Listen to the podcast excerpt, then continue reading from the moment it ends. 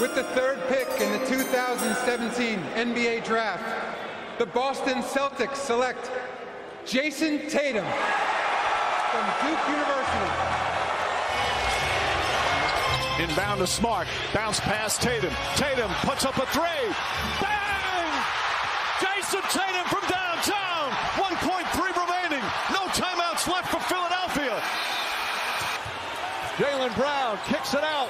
Smart fakes. Inside. Tatum spins and he puts it in. Celtics go up by one.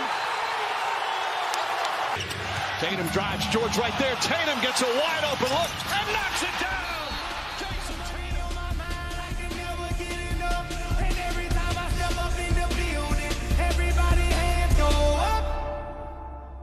And they stay there,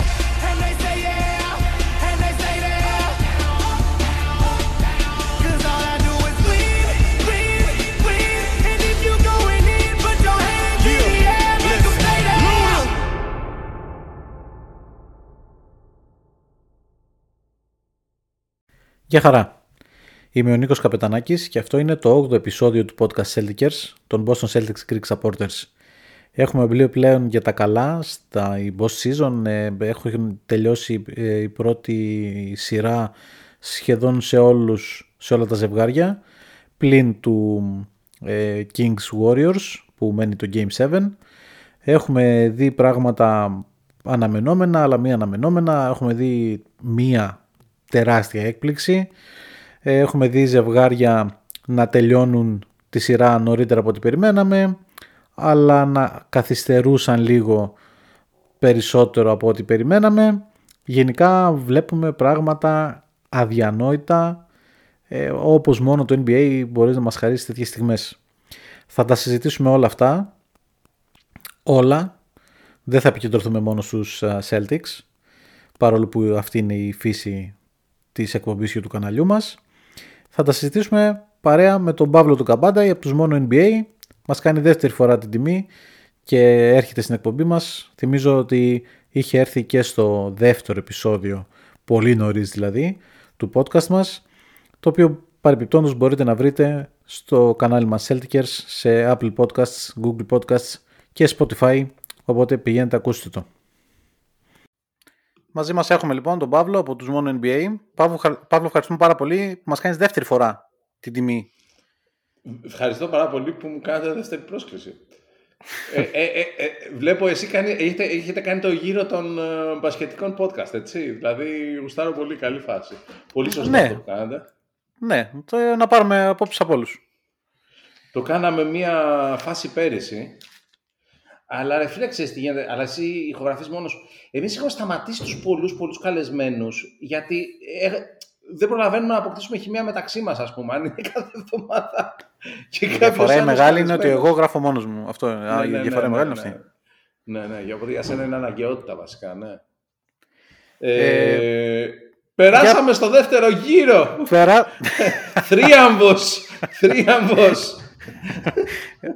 με, α- με πολύ άγχος. Εντάξει, όχι.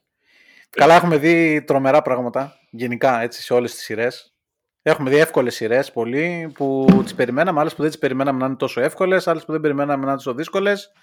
Είδαμε και το τρομερό Εντάξει. που έγινε με τους Bucks. Δεν νομίζω ότι το περίμενε κανείς ποτέ. Δηλαδή, όποιος πει ότι το Ο περίμενε, Jimmy νομίζω ότι Butler είναι το ο, περίμενε. ο ψεύτης. Ούτε αυτός Ο το Jimmy περίμενε. Butler. Λοιπόν, ο Τζίμι μετά από το πρώτο μάτς που κέρδισε ε, είχε ποστάρει μια, φω- στο Instagram μια φωτογραφία με ελαβάκια που πίνουν νερό σε φάση έρχεται ο κυνηγός να σας σκοτώσει. Τι Έκανε, έκανε, τι, τι, τι αδιανόητα πράγματα έκανε ο τύπος. Ρε φίλε, εγώ δεν έχω πορωθεί τόσο από τότε που είσαι ο Τζόραν. Δηλαδή αυτό, ξέρεις γιατί έχει και το σωματότυπο τον παρόμοιο, έχει το, Και το στυλ παιχνίδιου είναι παρόμοιο. την ψυχασθένεια την παρόμοια. Ναι. Όχι, εντάξει, την, την οποία την ελέγχει αυτός, έτσι δεν τον ανέχει. Η αρρώστια. ναι, ισχύει. Εντάξει, ισχύει εντάξει. Δεν είναι σαν κάποιους άλλους παίκτες του NBA. Τέλος πάντων, ε, για μένα είναι ότι πιο συγκλονιστικό είχα δει. Δηλαδή, πώς να σου πω, ε, αυτό το είδα σε, σε stream, ρε παιδί μου, την άλλη μέρα κατά τις 7 το πρωί. Και στο τέταρτο quarter, Το, εννοείς δηλαδή, το, το ήμουνα τελευταίο μόνος παιχνίδι. μου. όχι, όχι, το, το, όχι το τελευταίο, το τέταρτο. Α, α, οκέι. Δεν, δεν το είδα live. Και φίλε, δηλαδή ήμουνα στο σαλόνι μου μόνος μου και χοροπήδαγα. Δηλαδή δεν, δεν, δεν, δεν- δεν υπάρχει. Δηλαδή ήμουνα, με- ήταν σαν να είχα πιει έναν τριπλό φραπέ, δεν ξέρω. Δηλαδή Ε, εκεί κι αν ήμουνα έκανα για διάλογο. δύο-τρει ώρες μετά κάπως. Δηλαδή, Εκεί ήταν ακόμα πιο αδιανόητος και από το τελευταίο παιχνίδι. Βασικά από όλη τη σειρά το καλύτερο του ήταν το τέταρτο. Ναι, καλά. Ήτανε- είναι από τα καλύτερα performance ever, ρε παιδί μου. Δηλαδή απλά. ε, Αφού μπήκαμε με το παράδοξο και ξεκινάμε με τη σειρά Bucks Hit, που εντάξει είναι το λογικό νομίζω. Ε, έπρεπε να χαρούμε. Εγώ τουλάχιστον, εντάξει, εσύ μου είσαι πει και την προηγούμενη φορά ότι το, Γιά- το Γιάννη εννοείται ότι όλοι τον έχουμε πολύ ψηλά. Αλλά αν μου το έλεγες πριν τη σειρά αυτή ότι θες να αποκλειστούν οι Bucks, θα έλεγα εννοείται. Τι συζητάμε. Προφανώς. Ναι, και τώρα δηλώνεις στενοχωρημένος. Είμαι. Αυτό ρε φίλε, τα ακούω και λέω καλά. Το- ε, Είμαι. Του χρόνου, αν τους βρούμε, να, να δω. Κοίταξε, αν έρθουν έτσι Θα τα είσαι πράγματα. χαρούμενος. αν έρθουν έτσι τα πράγματα και δεν τους ξαναβρούμε όλο του χρόνου, ε, μπορεί πάλι να είμαι στεναχωρημένο, αλλά στο τέλος να βγει καλό, δεν ξέρω. Αλλά στεναχωρήθηκα πάρα πολύ βλέποντας την εικόνα του Γιάννη κατά τη διάρκεια. Δεν το- ο Γιάννης καταρχήν στο τελευταίο παιχνίδι ήταν. ε, δεν τον έχω ξαναδεί το Γιάννη φοβισμένο. ναι, εγώ νομίζω Ποτέ. ότι προφανώς προφανώς, δεν πρέπει να, να ήταν το σώμα του σε, Όχι, σίγουρα σε δεν καλή είναι. κατάσταση. Δηλαδή, αυτό το πράγμα πρέπει να ξεκίνησε σωματικά και αυτό όλο το πράγμα, η ανασφάλεια, να μην τραυματιστώ, να προσπαθήσω, αλλά πρέπει και συγχρόνως φοβάμαι και όλα αυτά, στο τέλος να του βγήκε και μπασχετικά με το άγχος, το φόβο, δηλαδή το, το έχασε εντελώς, ρε. Δηλαδή, Ε, Καταρχήν δεν Είχε- πρέπει ποτέ ο, ο Γιάννης να, είχε- να, να, να πάρει την μπάλα και να την πετάξει για να μην του κάνουν φάουλ να εκτελέσει βολές. ναι, αυ- αυτό πήγα, να σου πω, είχε στιγμές Ben Simmons. δηλαδή, Εντάξει. δηλαδή, τρομακτικά πράγματα. Δηλαδή, Πραγματικά τρομακτικά πράγματα. Δηλαδή, δεν, δεν θα το πίστευα, ρε παιδί μου, πώς να σου πω. Δηλαδή, πραγματικά δεν θα το πίστευα. Στεναχωρήθηκα για το Γιάννη. Για τους Bucks δεν στεναχωρήθηκα. Πιο πολύ ξενέρωσα που δεν θα το δούμε στο τέλος. Γιατί εγώ πιστεύω ότι θα τους περάσουμε κιόλας. Και το τελευταίο διάστημα γινόταν πιο έντονη η πεποίθησή μου αυτή. Αλλά όπως και να έχει, ρε παιδί μου, ήθελα να το δω.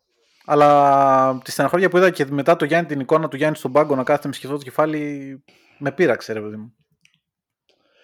Ναι, εγώ τώρα, ε, εντάξει, σου λέω, δηλαδή, ε, πώς να σου πω, άκουα κάτι αμερικάνικα podcast, ρε παιδί μου, και έλεγε ο Σίμονς, ότι, ρε παιδί μου, ο Γιάννη, αν ήταν, αν ήταν κάτς, ο Γιάννης είχε τη ζώνη, ρε παιδί μου, του πρωταθλητή. Δηλαδή, του καλύτερου παίκτη στον κόσμο. Και ας είχε, ας μην τα είχε καταφέρει πέρυσι, είχε αποκλειστεί με τρόπο που ήταν ε, θρηλυκός, ας πούμε, και έλεγε ξεκάθαρα ότι, εντάξει, αυτός είναι ο καλύτερος παίκτης στον κόσμο. Μετά από αυτό το τελευταίο, εντάξει, δεν είναι πια απλά. Δηλαδή δεν, δηλαδή δεν, δεν σου προκαλεί αυτόματα φόβο η ιδέα να τον αντιμετωπίσεις στα playoff. Ναι. Βέβαια, ε, να, να πω κάτι εδώ πέρα, δηλαδή είναι αυτή η συζήτηση που καθόμαστε ε, εσύ και το κάναμε και εμείς στο δικό μας το podcast και μιλάμε για το, την τραγική εμφάνιση του Γιάννη και όλα αυτά. Βλέπεις το box score, είναι 38 πόντους και 20 rebound βέβαια. Τραγικός ο Γκάλης σταμάτησε στους 46 με κακά ποσοστά ευστοχίας. δηλαδή, πώς να σου πω, είναι... Εντάξει, ήταν ένα παιχνίδι όμως που είναι και ένα. Για Γιάννης ήταν τραγικός, ρε παιδί μου. Ναι, για μα- Γιάννης, δηλαδή στα Η πλαίσια εικόνα. του ότι είμαι, είμαι, είναι ο καλύτερος παίκτης στον κόσμο, ναι, δεν ήταν αντάξιος αυτού του στάνταρ. Και σαφώς, απλά εγώ θέλω και μπορεί να κάνω λάθος να το φορτώνω στον τραυματισμό. Δηλαδή ότι ακόμα δεν αισθανόταν ότι είναι το σώμα του εντάξει. κατά πάσα πιθανότητα. Μπορεί σίγουρα στο, στο τέταρτο παιχνίδι δεν ήταν το σώμα του εντάξει, σίγουρα. Στο πέμπτο ε, φά, φάνηκε ότι είναι λίγο καλύτερα, αλλά και πάλι είναι πολύ πολλούς τραυματισμούς τώρα αυτός. Εσύ η μέση είναι, ξέρεις, είναι από τους τραυμα... δεν ξέρω αν έχεις χτυπήσει ποτέ στη μέση. Ευτυχώς όχι. Είναι ο μόνος σοβαρός τραυματισμός που έχω πάθει σε γήπεδο μπάσκετ μέχρι σήμερα. Ε, ρε εσύ, ξέρεις, είναι, είναι πάρα πολύ που λέω, γιατί ε, δηλαδή, ανα πάσα στιγμή φοβάσαι, μην, ξανα, μην ξαναπαγώσεις, ρε παιδί μου, πώς να σου πω. Δηλαδή, μήπως μην ξαναμπλοκάρει και δεν μπορείς να κουνηθείς. Αυτό το πράγμα. Δηλαδή, ε, δηλαδή, είναι ο κλασικός τραυματισμός που μπορεί να παίξεις με το κεφάλι σου. Βέβαια, στο ξαναλέω έτσι, θέλω να το βλέπω έτσι επειδή είναι ο Γιάννης που μας έχει αποδείξει Ναι, ναι, ναι. ότι είναι ένας άνθρωπος που δεν κολώνει μπροστά σε τίποτα. Και κανένας άλλος Ε, πιστεύω για στη θέση του Γιάννη οποιονδήποτε δεν θα άλλο παίζει. παίκτη που δεν είχε αποδείξει τέτοια πράγματα, θα έλεγα ότι η στιγμή ήταν πολύ μεγάλη για αυτόν. Γιατί ουσιαστικά αυτό έδειξε. Δηλαδή, μόνο λόγω του βιογραφικού του λέω ότι δεν είναι αυτό. Η στιγμή ήταν πολύ μεγάλη για τον Butler, ο οποίος ξεκινάει το παιχνίδι. Είχε, στο πρώτο ημίχρονο είχε 22 πόντους, κάτι τέτοιο. Στο, πρω- στο, πρώτο, στο πρώτο 12 λεπτό. Στο... Ε, βασικά δεν ξέρω, λες για το, άλλο- Για το- για το τέσσερα ή πέμπτο μάτς, πέντε. λέω. Για Α, το πέμπτο, πέντε, για το ναι, πέμπτο. sorry. Ε, αλλά τον βλέπεις ότι παρόλο που έχει τους 22 πόντους, δεν έχει μπει στο παιχνίδι ακόμα. Και βλέπεις τους Bucks και δεν μπορούν να ξεφύγουν. Δηλαδή και το συζητούσα ταυτόχρονα όταν βλέπαμε το παιχνίδι, το συζητούσα με κάποιους φίλους μου στο Messenger, ότι εάν δεν ξεφύγουν οι Bucks όταν παίρνουν πάνω στους 16, αν δεν, το, ξε- δεν φύγουν εκεί, στην τελευταία περίοδο θα μπει στο παιχνίδι ο Butler και δεν θα κερδίσουν. Και όντως έτσι έγινε. Ναι, δεν είναι παράξενο. Ρε, εσύ, μα είναι, ρε, εσύ, είναι... Δηλαδή μου ξεπερνάει τη λογική αυτό που, που, που κάνει ο Μπάτλερ κατά καιρούς. Δηλαδή, είναι, το έκανε στο Bubble, άμα θυμάσαι, Ναι, το ναι. έκανε και μια φορά. Νομίζω έκανε και ένα τέτοιο match πέρυσι, παρόλο που αποκλειστήκανε νωρίς. Πέρυσι ή πρόπερσι, δεν είμαι σίγουρος. Ε, Πέρσι αποκλείστηκαν δηλαδή- σε εμάς από Game 7 στους τελικούς της Ανατολής. Α, όχι, τότε πρέπει να. Ναι, όχι. Ναι, μπράβο, ποιο είναι. Με εμάς δεν κάνει ένα φοβερό παιχνίδι που ε, φοβόμαστε. Το 5 ή το 6. Νομίζω το τελευταίο δεν είναι που χάνει το τρίποντο. Αυτό είναι το Δεν 7. το θυμάμαι τώρα να σου πω. Για Ναι, να στο φτάσει εκεί πέρα, ε, κάνει και κάτι άλλο. Τέλος πάντων. Ναι, τέλος και πάντων, δεν το λες θυμάμαι. για το τρίποντο. Είναι και η φάση ότι, ρε παιδί μου, δεν τον υπολογίζαμε, αλλά πέρυσι, στο 7, δηλαδή, αν θυμάσαι, το ίδιο πράγμα είναι. Δηλαδή, είναι ένα μάτς που Ακριβώς. έπρεπε να έχει τελειώσει και λέει ο Τζίμι, όχι ρε, ρε μάγκες δεν τελείωσε. Ναι, ναι. Και παραλίγο να το πάρει μόνος του. Δηλαδή, είναι οριακό ότι Ένα σουτ μακριά Παίρνει και ήταν. την Αν- Αν μπάλα, έμπαινε εκείνο. Παράει, ναι. Δηλαδή δεν έχει, δεν έχει κάτι. Απλά ρε παιδί μου είναι. Είχαμε κάνει και ένα βιντεάκι που σατυρίζαμε το πώς αντιμετωπίζει τη regular season. Και η, η, ξέρεις, είναι ότι ρε παιδί μου, εντάξει, όλο NBA σεζόν κάνει ο άνθρωπος, δεν λέω. Απλά δεν μπαίνει αυτό ποτέ στο. Δηλαδή, αυτό το, η, η έξτρα η ταχύτητα που έχει στα playoff, ρε παιδί μου, δεν νομίζω ότι τη βλέπεις ποτέ στο, στο regular season. Δηλαδή, αυτό που κάνεις στα playoff που λες, ρε, αυτός είναι ο καλύτερος παίκτης στον κόσμο. Αυτό δεν, σ- δεν σου τη δημιουργεί αυτή την αίσθηση. στη Ναι, regular και δεν season. τον ενδιαφέρει νομίζω ότι δημιουργήσει κιόλας. Ναι, ναι, καλά, ναι. Ζει για τα playoff. Έπαιξε Ναι, λίγο ναι, φέτος ναι, ναι, στο ναι, τέλος τελείως. της regular γιατί έπρεπε να μπουν. Ναι, γι' αυτό. Δηλαδή, γιατί κινδύνευε να χάσει τα Ξεκάθαρα. playoff. Μα το οπότε- είπε κιόλας. Το είπε κιόλας. Οπότε έπρεπε να παίξει. δηλαδή, Και τραυματίας ο Χείρο. Και ε, δηλαδή έ- έξω και ο Λαντίπο. Που εντάξει, ο Λαντίπο δεν είναι τώρα και το Α και το Μέγα από τον Hit. Και παρόλα αυτά, δηλαδή είδαμε, έχασαν οι Bucks το πρώτο παιχνίδι της σειράς. Μετά είπαμε, εντάξει, τραυματίστηκε ο Χείρο τώρα, τελειώσανε. Είναι ο δεύτερος καλύτερος παίκτης της ομάδας. Εντάξει, όσο και να είναι ο Butler, δεν μπορεί μόνος του. Και μπόρεσε. Εγώ ήμουν πολύ cool. Εγώ ήμουν πολύ cool. Δηλαδή δεν φοβόμουν καθόλου. Δηλαδή ήμουν σε φάση και στο 2-1. Ήμουν... Στο 3-1 θεώρησα ότι τελείωσε βέβαια. Για τον πολύ απλό λόγο ότι ο Bud δεν ξέρει να κάνει in-game adjustments. Και χωρίς in-game adjustments δεν μπορείς να κερδίσεις τρία μάτς σε ρί ενώ είσαι 3-1 πίσω. Και ειδικά απέναντι στο Sportstra που είναι πολύ καλό σε αυτό το κομμάτι. Ναι. Τέλος πάντων, ε, για, για, το σημαντικό για τους Bucks είναι να διώξουν τον Baden-Holzer. Το σημαντικό για τους Celtics είναι να κρατήσουν τον Baden-Holzer. Ναι, ισχύει.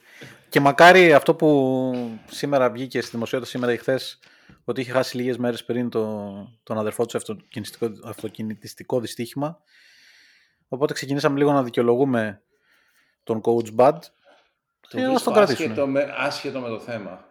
Αυτά, δηλαδή, ξέ- ξέρω, ε, ε, δεν ε, το, το λέω για σένα, το, ε, ε, εννοώ ότι το να έχει τα κολλήματά του που βασίζονται σε μπασκετική φιλοσοφία κατά βάση και Τα όχι σε είχε πάντα. πρακτική, τα είχε πάντα. Δεν μπορώ να Ακριβώς. καταλάβω, δηλαδή, το ότι αρνείται να κάνει double team, δεν μπορώ να, να φανταστώ ότι έχει κάποια σχέση με το, με το θάνατο του αδελφού του. Δηλαδή, πραγματικά, Ναι, δεν, ναι, Ή ότι δεν πήρε time out. να είναι του. καλά ο άνθρωπος, είναι τραγικό, δεν το εύχομαι σε κανέναν κτλ. κτλ. Αλλά δεν νομίζω ότι ήταν εκεί το πρόβλημα. Όχι, είναι αυτός. Αυτό βλέπουμε πάντα. Ναι, ακριβώς. Για, γι' αυτό δεν καταλαβαίνω δηλαδή, για- γιατί το βλέπει έτσι ο κόσμος. Δηλαδή, με, πραγματικά με παραξενεύει. Τέλος πάντων. Οκ. Έφυγαν οι Bucks. Είναι χρυσή ευκαιρία για τους Celtics, πιστεύεις; Μάλλον το κάνει πιο εύκολο; Ε, σίγουρα προτιμάω να μην έχουμε να αντιμετωπίσουμε τον Γιάννη.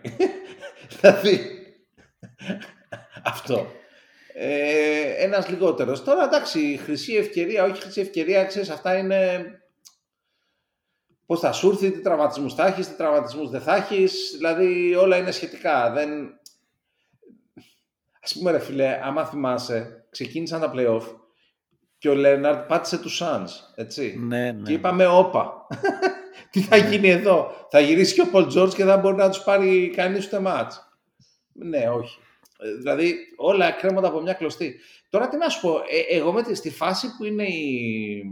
Δηλαδή, μ, μπορεί να το συνεχίσει αυτό το πράγμα το Μαϊάμι. Δηλαδή, για, γιατί ξέρεις, είναι... ε, Δύο μήνες θέλει να είσαι φορμαρισμένος στο NBA, ρε παιδί μου. δηλαδή, από μέσα Απρίλη με μέσα Ιούνι. Δεν χρειάζεται να, να παίζεις καλά την υπόλοιπη χρονιά. Δεν είμαι σίγουρος αν μπορούν. Γιατί Καλά, ούτε πλέον... εγώ ιδέα δεν έχω. Δεν, απλά δεν μπορώ, με αυτά που γίνανε δεν μπορώ παρά να τους πάρω στα σοβαρά. Δηλαδή, πώς να σου πω, υποχρεωτικά ας πούμε. Ναι, αλλά δεν... ξ- το θέμα είναι αυτό ότι πλέον τους παίρνεις στα σοβαρά. Δηλαδή οι Bucks τώρα δεν τους πήραν στα σοβαρά. Ναι, ναι, σαφώς. Οπότε Το πήγε ο πλέον Γιάννης, βασικά. τώρα πια τους παίρνεις στα σοβαρά. Ναι, ισχύει. Και έχουν απέναντί τους τώρα τους Knicks. Πολύ ωραία σειρά θα είναι και αυτή. Πολύ ωραία σειρά, όχι νομίζω σε θέμα δεν θα είναι, αλλά θα είναι ανταγωνιστική 90s. νομίζω. 90s, 90s. Ναι. Και θα, αν οι Celtics πάνε στους τελικούς της Ανατολής, νομίζω ότι θα έχουν πολύ δύσκολο δρόμο. Δεν θα είναι τόσο εύκολο, εγώ πιστεύω τουλάχιστον, γιατί μπαίνει και το πρέπει στη μέση, με τους Bucks δεν το έχεις τόσο το πρέπει. Γιατί Ναι, ξέρεις καλά, ότι ναι. εντάξει, okay, αποκλείστηκα από τον Γιάννη παιδιά, από τους Bucks που από την αρχή της χρονιάς είναι Δικαίωμά μου αυτό το... κιόλας, ναι. Ναι, δεν θα μου την πείτε και γι' αυτό.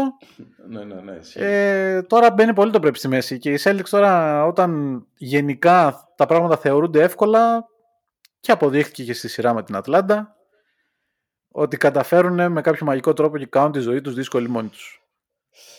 Κοίτα ρε φίλε, εγώ θεωρώ ότι οι Heat λογικά θα τους περάσουν τους Knicks. Όχι επειδή είναι καλύτερη ομάδα, απλά επειδή αυτός ο Jimmy Butler να τον βάζεις να παίξει και στο Garden θα, θα σε λυνιαστεί δύο μάτς. Δεν, δεν υπάρχει περίπτωση.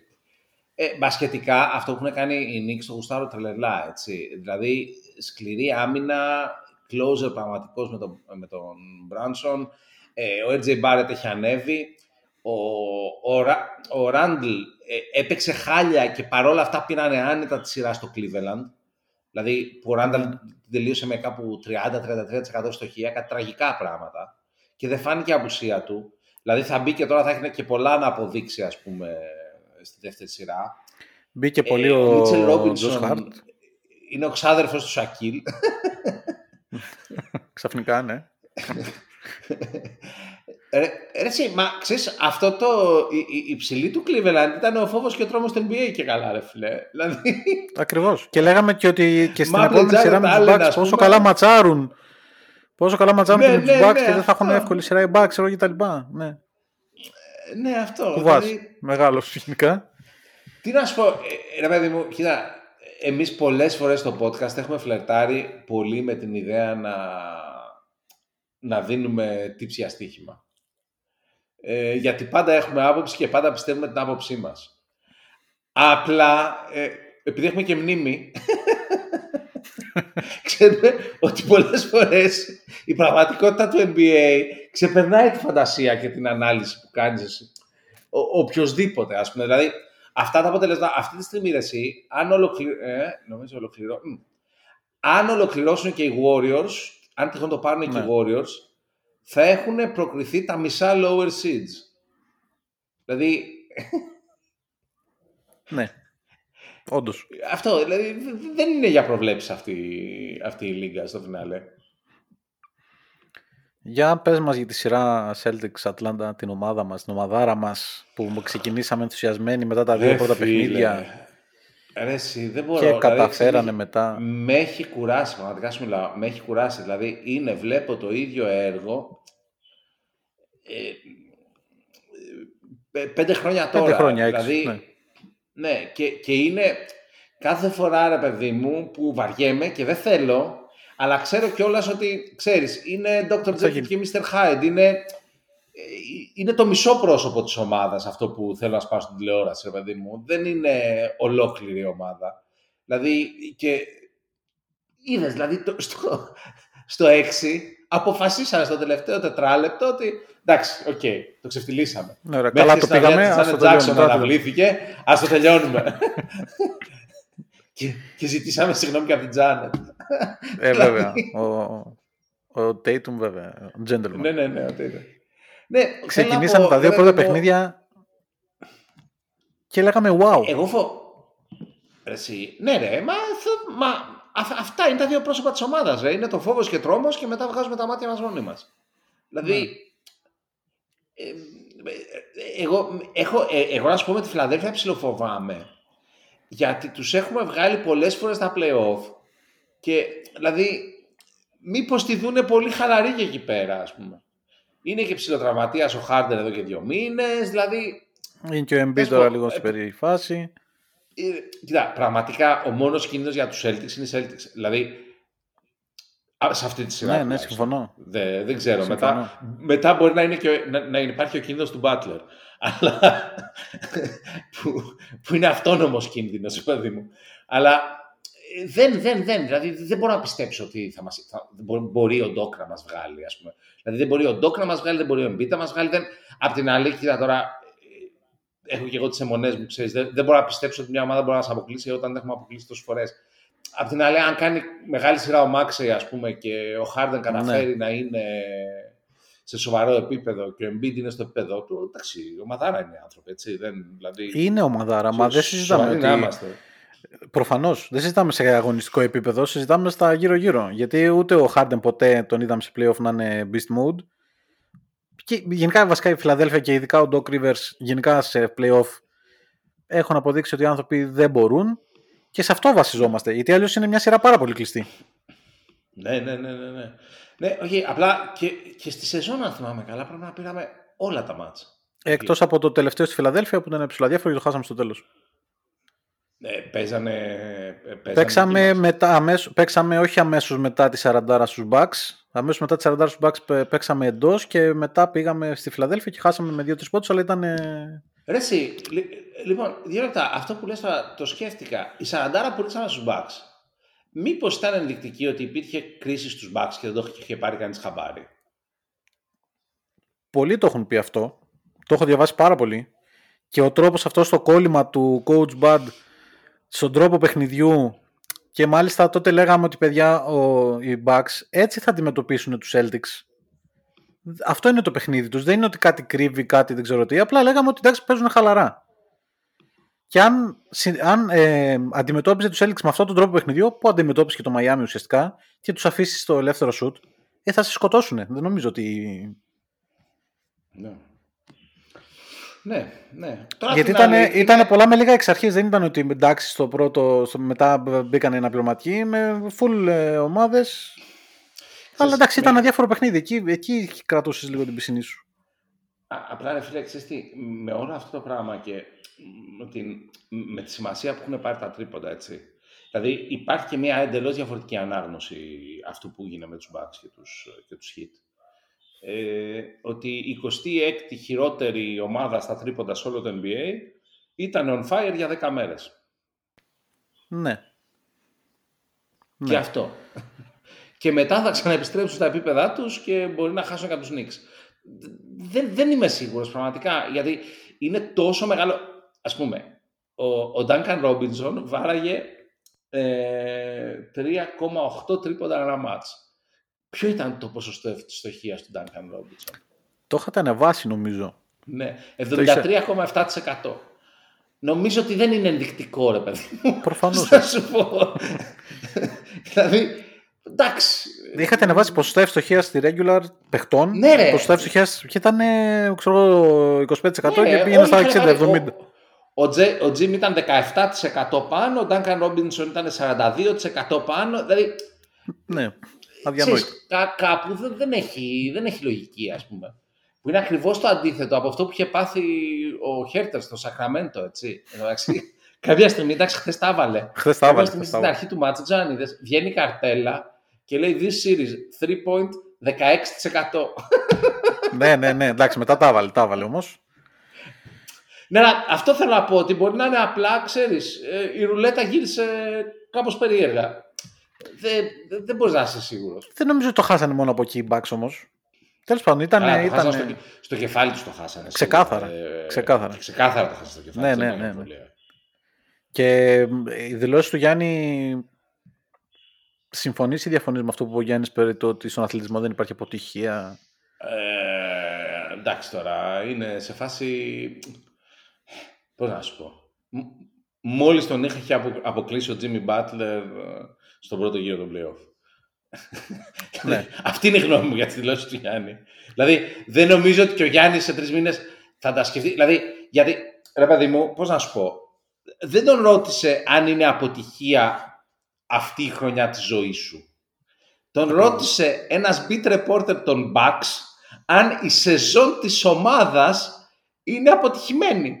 Ε, συγγνώμη, η σεζόν της ομάδας, δηλαδή με 17 διαφορετικούς τρόπους είναι αποτυχημένη. Ναι, ναι, είναι. Τώρα αν full πεις, αποτυχημένη. αν πεις ότι τελικά από αυτά όλα θα πάρουν τον Nurse, μπορεί, μπορεί να μην Μπορεί είναι και να μην είναι αποτυχίες. αποτυχία αποτυχημένη. Ναι, δεν νομίζω ότι είστε. Δηλαδή, ναι, καταλαβαίνω. Δεν τον ρώτησε ο άλλος, Α, σκέφτεσαι να αυτοκτονήσεις, Γιάννη μου. δηλαδή, δεν ήταν αυτή η ερώτηση. Σταμάτησες να αγαπάς τα παιδιά σου, αγαπάς ακόμα τη γυναίκα σου. Δηλαδή, δεν ήταν το πλαίσιο αυτό της ερώτησης που του έκανε. Ναι, συμφωνώ. Δεν ήταν. ε, νομ- Και εγώ διαφωνώ με τη δήλωση του Γιάννη. Είναι πλήρως αποτυχημένη χρονιά για τους Bucks. Τι να κάνουμε τώρα. Λες μόνος σου ότι οι Heat έπαιζαν για να σε κερδίσουν και εσείς παίζατε για να πάρεις το πρωτάθλημα. Αποκλείστηκες στον πρώτο γύρο, οπότε de facto δεν είναι αποτυχημένη η χρονιά σου. Δηλαδή οι Celtics, παράδειγμα, αν αποκλειστούν αν αποκλείσουν από την Ατλάντα, αν αποκλειστούν από τη Φιλαδέλφια, δεν θα είναι αποτυχημένη χρονιά. Μα και ξέρεις τι, δεν είναι Ξεκάθαρα. καν ότι όλοι Και- ε, είναι για 29 ομάδες ε, αποτυχημένη η χρονιά. Ακριβώς. Δεν λέμε αυτό. Δηλαδή, Ακριβώς. ε, πώς να σου πω, ό,τι Εξαρτάται αν από τους συμβεί, στόχους. το Σακραμέντο είναι επιτυχημένη χρονιά. Ήδη, ήδη, εννοείται. Ε, ναι. Είναι σαν να υπάρχει πρωτάθλημα αυτό που έχει κάνει. Ακριβώς. Δηλαδή, τέλος πάντων, για, για αυτό σου λέω ότι ήταν ρε παιδί μου σαν σε φάση πληγωμένος και τα είδε Ναι. κάπως και απάντησε κάπως. Και εντάξει, ε, ευτυχώς που είναι και πληγωμένος μετά από μια τέτοια ήττα. Έτσι. Δηλαδή, πώς να σου πω. Άμα ήταν σε φάση και τώρα Γιώργο, ναι. διακοπές. Ε, νομίζω ότι είναι ο, ο μόνος τόσο πολύ πληγωμένος στους Bucks. Μάλλον. Φίλε, τι να σου πω για το Drew Holiday. ε, ε, πρέπει να είναι από τα χειρότερα πράγματα που έχουν συμβεί στην καριέρα του. Τραγική σειρά όλοι. Ναι. Ε, Δηλαδή. ε, Πρόβλημα, ρε παιδί μου. Εγώ αισθάνθηκα τους σπάσανε στο τέλος. Πώς να σου πω. Δηλαδή, δεν ξέρω αν, αν επιστρέφεις από μια τέτοια ήττα. Ναι. Βέβαια θα μου πεις, τους είχαν βγάλει και 4-0 ε, οι Bucks του Hit. Δηλαδή, μπορείς να το δεις και ότι είναι η συνέχεια της διαχρονικής κόντρας ανάμεσα στους Bucks και στους Hit, όπως υπάρχει και Δεν ανάμεσα είναι- στους Bucks και τους Celtics. Τόσο μεγάλη διαφορά δυναμικότητας που ήταν φέτος.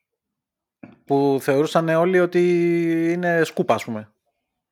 Ξέρεις τι γίνεται. Ε, καλά, αυτό εντάξει, όποιος το θεωρούσε ότι θα φάει σκούπα σίγουρα ο Jimmy Butler κόντρα σε ομάδα που του είχε κιόλας ρίξει σκούπα.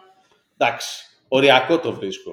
Αλλά πώς να σου πω, η- η φάση με αυτούς είναι ρε παιδί μου ότι ο Αντεμπάγιο είναι ο ουσιαστικά είναι ο Ντέιβις της Ανατολής ρε φίλε.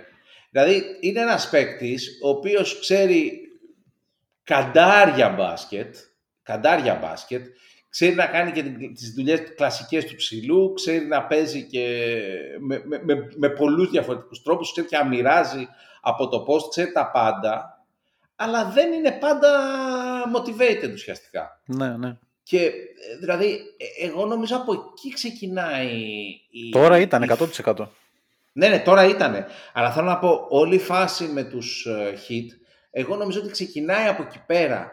Δηλαδή ξεκινάει από όλο το πρόβλημα ότι αυτό το κόρ είναι χρόνια μαζί ε, και πώς να σου πω, αισθάνομαι ότι δεν, δηλαδή όταν είναι ο ηγέτης ο Butler που δηλαδή θεωρεί την regular season λίγο πιο σημαντική από επεισόδιο της δυναστείας. δηλαδή, δεν, νομίζω ότι αυτό δεν βοηθάει ε, το σύνολο να, πώς να σου πω, να αποδώσει στα σοβαρά μέσα εκεί όταν ο, ηγέ, ο αδιαφυσβήτητος ηγέτης της ομάδας, έτσι, δηλαδή δεν νομίζω κανείς να μπορεί να αμφισβητήσει ότι είναι ο Τζίμι, ε, ξέρεις ότι απλά δεν τον νοιάζει, ρε φίλε. Δηλαδή, δεν γίνεται να μην, να μην έχει, ε, πώς το λένε, ε, αντίκτυπο στους, ε, στους υπόλοιπους. Και τώρα εντάξει, ξέρεις, είναι όλο αυτό. Κοίτα, το άλλο, υπάρχει και ένα άλλο κομμάτι με του hit που είναι ιστορικό και έχει να κάνει με αυτό που κάνει ο Πατ Ράιλι.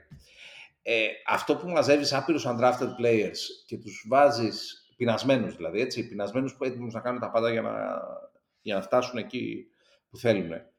Τους μαζεύεις και μετά από λίγο καιρό τους δίνεις τεράστια συμβόλαια γιατί έχουν γίνει πολύτιμα γρανάζια της ομάδας τους έχει ξαναδημιουργήσει προβλήματα. Γιατί το πρόβλημα με όλο αυτό είναι ότι άνθρωποι που έχουν γίνει πάρα πολύ καλοί επειδή συνέχεια κυνηγάνε κάτι, όταν φτάνουν στην ηθάκη τους, αρχίζουν και πέφτει το, το motivation level. Δηλαδή, αν θυμάσαι, υπάρχει άλλη μια, ένα, άλλο, ένα ολόκληρο core του Miami έτσι, που είχε πάρα πολλούς ε, undrafted players πάλι και το οποίο το διαλύσανε ε, πριν μερικά χρόνια. Τώρα δεν μου έρχονται τα ονόματα στο μυαλό, αλλά έχει ξαναγίνει το σκηνικό. Ναι. Και ας πούμε, ο Duncan, τώρα, ο Duncan Robinson, ας πούμε, είχε ξεχάσει να σουτάρει ξαφνικά. Δηλαδή που ήταν ο πιο δολοφονικός ποντάκας. Τώρα ξαναθυμήθηκε να σουτάρει. Μπορεί απλά να είναι ότι, ξέρεις, κάπου κόλλησε το μυαλό του. Μπορεί να είναι, δηλαδή δεν μπορείς να ξέρεις τι είναι για τον καθέναν. Αλλά συνολικά ότι συνεχώς θα κάνεις πρωταθλητισμό χωρίς να έχεις καθόλου υψηλά πίκρε, παιδί μου, στο κόρο αυτής της ομάδας, Νομίζω ότι είναι, ρε παιδί μου, ξέρεις, είναι καλή ιδέα, αλλά την έχουν φτάσει στα όριά της, πώς να σου πω. Δηλαδή, Ναι, ναι. χρειάζεσαι και λίγο παίκτες Ναι, πρέπει να κάνεις και κάτι άλλο. Ταλαντούχους. Να σου δώσει και το κάτι πραγματικά παραπάνω, ναι, ταλαντούχους. ναι. Δηλαδή, όχι μόνο πεινασμένο. Τέλος πάντων. Απ' την άλλη, εντάξει. Όταν ο ηγέτης σου είναι ο Jimmy Butler, βέβαια μπορείς να θεωρήσεις κιόλας ότι, οκ, δηλαδή ότι αυτός είναι το απόλυτο παράδειγμα πώς μπορείς να γίνεις superstar μόνο με τη θέληση, ας πούμε. Δεν ξέρω. Δηλαδή, τέλος πάντων, είναι συγκλονιστική η ιστορία του Butler γενικά. Ε, Δηλαδή και είναι πραγματικά τα τελευταία αυτά χρόνια. Δηλαδή ήταν και στο Bubble, έτσι, δηλαδή ε, α- α- ανατριχιαστικά μεγαλειώδης, πώς να σου πω. Δηλαδή, ε, ε, Το παιδί του εγώ Jordan. θεωρώ ότι αυτούς θα παίξουμε στα, στους τελικούς περιφέρειας. Εντάξει, εγώ θεωρούσα και ότι θα παίξουμε τους Bucks στο τελικό περιφέρειας, έτσι, δεν, Ναι. δεν σημαίνει κάτι. Όλοι το θεωρούσαμε. ναι, τέλος πάντων, δεν, αλλά ε, δεν είμαι cool ε, με την ιδέα ότι θα παίξουν οι Celtics του, Heat- τους Heat, πώς να σου πω. Και θυμάσαι τώρα στον Bubble, έτσι, θυμάσαι, δηλαδή έχουμε και όλη την ιστορία με τον Αντεμπάγιο, με την τάπα στο Datum στο τέλος του Game 1 που ε, πήγε τον Datum ένα χρόνο πίσω, δηλαδή Εντάξει, μα και Έχει- το. Και, α, τους έχουμε εκτός του Bubble. εκδικηθεί, αλλά και πέρυσι 4-3 Αυτό και πέρσι δεν ήταν οριακά πολύ. πήγαμε, Ναι, δηλαδή ναι. δεν, δεν θα είναι ένας υγιεινός περίπατος. Το καλό με τους hit, ξέρεις ποιο είναι; Ότι οι δικοί μας δεν θα είναι στο χαλαρό. Πίστεψέ με, από όλες τις ομάδες που μπορεί να είναι ο Tatum και ο Brown στο χαλαρό, με τους hit δεν θα είναι στο χαλαρό. Δηλαδή δεν παίζει. δεν υπάρχει περίπτωση να θεωρούν δεδομένο ότι θα κερδίσουν τους hit. Δηλαδή παρά έχουν φάει πολλές φαλιάδες. Συμφωνώ, αλλά ο προβληματισμός μου ποιος είναι τώρα με τους hit. Ο Butler πριν ξεκινήσουν τα play-in, όταν τελείωσε η regular τέλος πάντων, είχε ανεβάσει ένα βιντεάκι Βοστόνη έρχομαι. Οπότε μας περιμένει Ναι, ναι. και δεν νιώθω πολύ βολικά με το ότι μας περιμένει ο Butler. Αλλά ευτυχώς δεν έχει γύρω του, δηλαδή με τρομάζει ο Butler, δεν με τρομάζει το υπόλοιπο γύρω-γύρω. Ξέρεις τι γίνεται. Η Δεν φάση νομίζω με ότι το- θα πάρει τώρα τους τελικούς περιφέρειας ένας παίχτης και ας είναι ο Butler. Ε, δεν νομίζω. ναι, εντάξει. Οκ. εντάξει. Δεν νομίζαμε ότι θα περάσουν και τους Bucks ένας παίχτης, αλλά Ναι, τους πέρασε. ακριβώς. Οκ. Δηλαδή, ναι, δηλαδή, ναι. 98 πόντους στα τελευταία δύο μάτς. Αυτό. Το άλλο. συμπέρασμα, το συμπέρασμα από όλο αυτό είναι ότι πάμε σειρά-σειρά. Δεν βιαζόμαστε. Ναι, δεν αυτό. πάμε να πάρουμε το πρωτάθλημα, πάμε να περάσουμε την επόμενη σειρά. Δεν το έχουμε αυτό όλο το χρόνο. Όλο το χρόνο λέγαμε έλα τελικούς ε, περιφέρειας Bucks να δούμε τι θα γίνει για να δούμε ποιος θα το σηκώσει από τους δύο. Γιατί το θεωρήσαμε και αυτό αυτονόητο ότι η Ανατολή, το πρωτάθλημα πάει Ανατολή φέτος. Τώρα με τη σειρά αυτή των Bucks έχεις λίγο και το. Α περάσουμε και τη Φιλαδέλφια. Να πάμε τελικούς να δούμε ποιος θα μας έρθει. Γιατί εκτός το Butler, εγώ και τους Knicks Θυμάσαι, το λέγαμε και για τη διασταύρωση στον πρώτο γύρο του- στο- των play-off, πριν στη regular μέσα, που, λέγα, Ναι, ναι, ναι. που έλεγα ότι τους Knicks εγώ τους φοβάμαι. Και τώρα τους φοβάμαι πιο πολύ. Φίλε, αν φοβόμαστε και τους Knicks, να, δηλαδή να τους κάνουμε μεταγραφή για τους Και δύο. περιμέναμε και τους Knicks να βγάλουν με 4-1 έξω το Cleveland; Ρε εσύ, τι σου- τι να σου πω. Ε, ρε Ναι. παιδί μου, δεν μπορώ να βάλω στην ίδια, ε, στο ίδιο επίπεδο το Cleveland με τους Bucks ή με τους Celtics. Όχι, όχι, Το ξεκάθαρα. Cleveland είναι μια ανέμπειρη ομάδα κατά βάση, ρε παιδί μου, ε, με αρκετούς, από ό,τι φάνηκε, overhyped ψηλούς, ε, οι οποίοι δεν ήταν έτοιμοι για playoff basketball κατά βάση. Δηλαδή, Φοβάμαι τους κακούς Celtics. Δηλαδή αυτό το... Αυτό που λέγαμε και πριν. ναι, ναι. Οι οι Celtics των δύο πρώτων παιχνιδιών απέναντι στην Ατλάντα είναι ομάδα full contender, μεγάλο φαβορί για τον τίτλο. Οι Celtics οι μετά είναι... Άσε να περάσουμε τη Φιλαδέλφια και βλέπουμε. Ξέρεις τι, ε, τι να σου πω, η κατανόησή μου με αυτούς είναι ότι τις ομάδες, δηλαδή το Λεμπρόν θα τον φοβηθούν, τον Μπάτλερ θα τον φοβηθούν, δηλαδή ε, οποιοδήποτε τους έχει ρίξει ξύλο τον βλέπουν διαφορετικά. Ναι, ναι. Ε, αυτό. Και γι' αυτό φοβάμαι πολύ τη σειρά με τη Φιλαδέλφια. Γιατί, είναι running δεν joke έχουμε φάει το- ξύλο από αυτούς. Ναι, ε, δηλαδή ε, και, και, δε- και τους έχουμε βγάλει και σε φάσεις που ήταν το υπερφαβορή οι Sixers εναντίον. Ναι, μας, ναι. Αν θυμάσαι ρε παιδί μου. Δηλαδή είναι... Τώρα να σου πω και τη Φιλαδέλφια είδα και τα τέσσερα μάτς της. Το τελευταίο, το τέταρτο είδα, δεν το είδα όλο, είδα λίγο, αλλά πάνω κάτω Εντάξει. επειδή μου μια εικόνα την Χαράς στο είχα. κουράγιο σου πάντως. Ναι, εννοείται. Είναι η Ε, μόνη σειρά που δεν ασχολήθηκα στα, στον πρώτο γύρο βασικά. Δηλαδή προσπάθησα να δω το πρώτο μάτι ήταν νωρίς. Είδα ένα 20 λεπτό και μας φάση δεν μπορώ να δω αυτό το πράγμα. ναι. Δηλαδή, δεν, γιατί δεν δεν, είχε βλεπόταν. και, δεν υπήρχε και α- αμφιβολία, ρε παιδί μου, πώς να σου πω. Ναι, δηλαδή, ισχύει. δεν- δεν- Εγώ το είδα δεν- ξεκάθαρα για να δω τη Φιλαδέλφια. Επειδή Ναι, ναι, είναι καλά. ο επόμενος αντίπαλος των Ναι, Celtics. ναι, καλά, ναι. Προφανώς. Δεν με τρόμαξε. Δηλαδή παρόλο το 4-0, δεν ξέρω τώρα παίξανε στο ρελαντί. Δεν νομίζω τώρα ότι μπαίνει σε μια σειρά και ξεκινάς από το πρώτο μάτς και παίζει στο ρελαντί. Εντάξει. Το πρώτο μάτς μπαίναν όλα. Ε, οι Nets δεν ήταν κακοί. Σε κανένα παιχνίδι της σειράς δεν ήταν κακοί. Ε, Νομίζω ότι κάνανε masterclass ε, ο Βον στο μαρκάρισμα του Embiid. Ο Embiid ήταν σε όλη τη σειρά πολύ κακός. Δεν ξέρω τώρα τα νούμερά του 20 Ναι, πλάς 20 ναι, πόντους ήταν- κτλ. ήταν- μέσω όρο. ήταν, ε, ψιλοχάλι, ναι. Αλλά ήταν πολύ κακός. Επίσης μου κάνει τρομερή εντύπωση ότι έχει ξεκινήσει πολύ βουτιά ξαφνικά. Όχι ότι δεν το είχε, αλλά νομίζω το έχει παρακάνει πλέον. Αυτό το πράγμα με τη βουτιά και με την κρίνια. Ο Χάρντεν ήταν πολύ καλός, ήταν φανταστικός στο πρώτο παιχνίδι, μετά κούλαρε. Φτάνει μια σειρά στο 2-0, όπως φτάνει, οκ, εύκολα. Όχι τόσο όσο νομίζουμε. Και είναι το παιχνίδι στο οποίο πρέπει να αποβληθεί ο Embiid, δεν αποβάλλεται. Δεν πρέπει να αποβληθεί ο Harden, νομίζω εγώ, αποβάλλεται. Και αποβάλλεται και ο Κλάξτον επίσης χωρίς λόγο. Νομίζω ότι με. και ήταν πολύ ωριακό το τρίτο παιχνίδι. Δεν το πήραν εύκολα η Φιλαδέλφια. Νομίζω ότι αν. Τώρα αυτά δεν θα τα μάθουμε και ποτέ βέβαια. Ε, εάν είχε αποβληθεί ο Embiid όπως έπρεπε και δεν είχε αποβληθεί ο Κλάξτον, εγώ νομίζω ότι θα είχε γίνει το 2-1 και δεν είμαι και σίγουρος ότι με τραυματία Embiid μετά στο τέταρτο παιχνίδι θα παίρνανε οι, οι 76ers και το τέταρτο. Ρε παιδί μου, για μένα αυτή η Δεν ήταν σειρά- τόσο μεγάλη διαφορά και, δεν, και η Φιλαδέλφια δεν ήταν καλή. Πώς να σου σε πω, όλη τη σειρά. Οι ίδιες αυτές ομάδες σε ένα χρόνο, αν τα ρόστερ μένανε οι ίδιοι, ίδια, θα μπορούσαν οι Nets. Αλλά εκεί πέρα στους Nets είχες και το φαινόμενο ότι είχες δεύτερες και τρίτες επιλογές που που είχαν ξαφνικά βρεθεί να παίζουν playoff ως πρώτη επιλογή. Και δεν ήταν έτοιμοι για αυτό το πράγμα, ρε παιδί μου.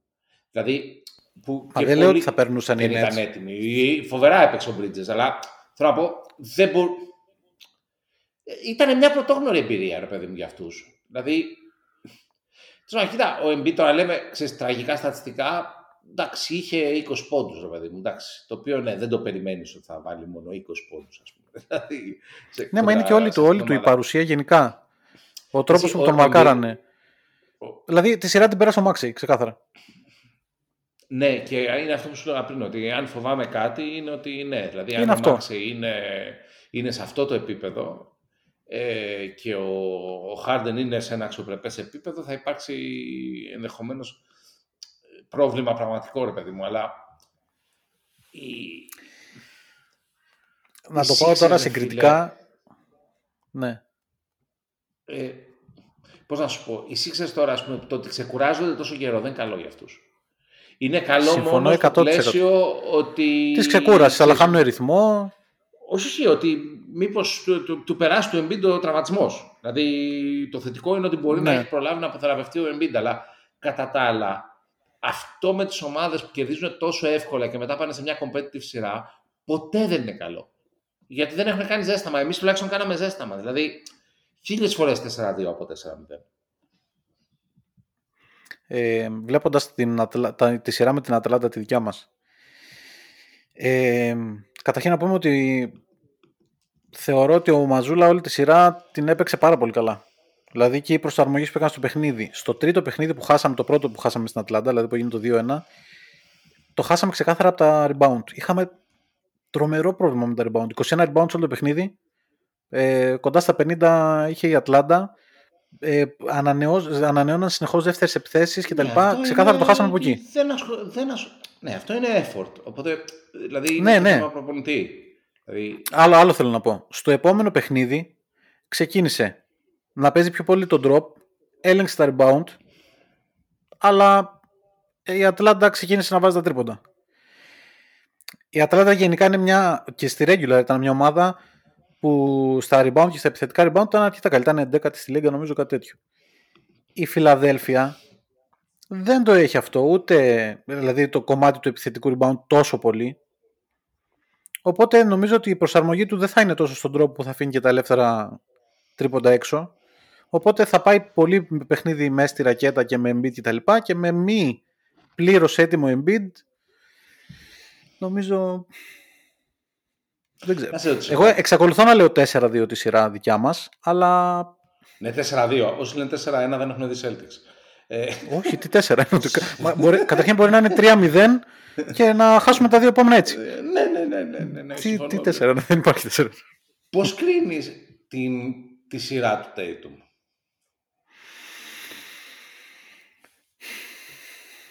αυτός ο παίχτης, ενώ τον λατρεύω ρε παιδί μου, είναι ο μόνος παίχτης των Celtics. Μέσα στη regular το είχε και ο Jalen αυτό, αλλά ο Tatum full.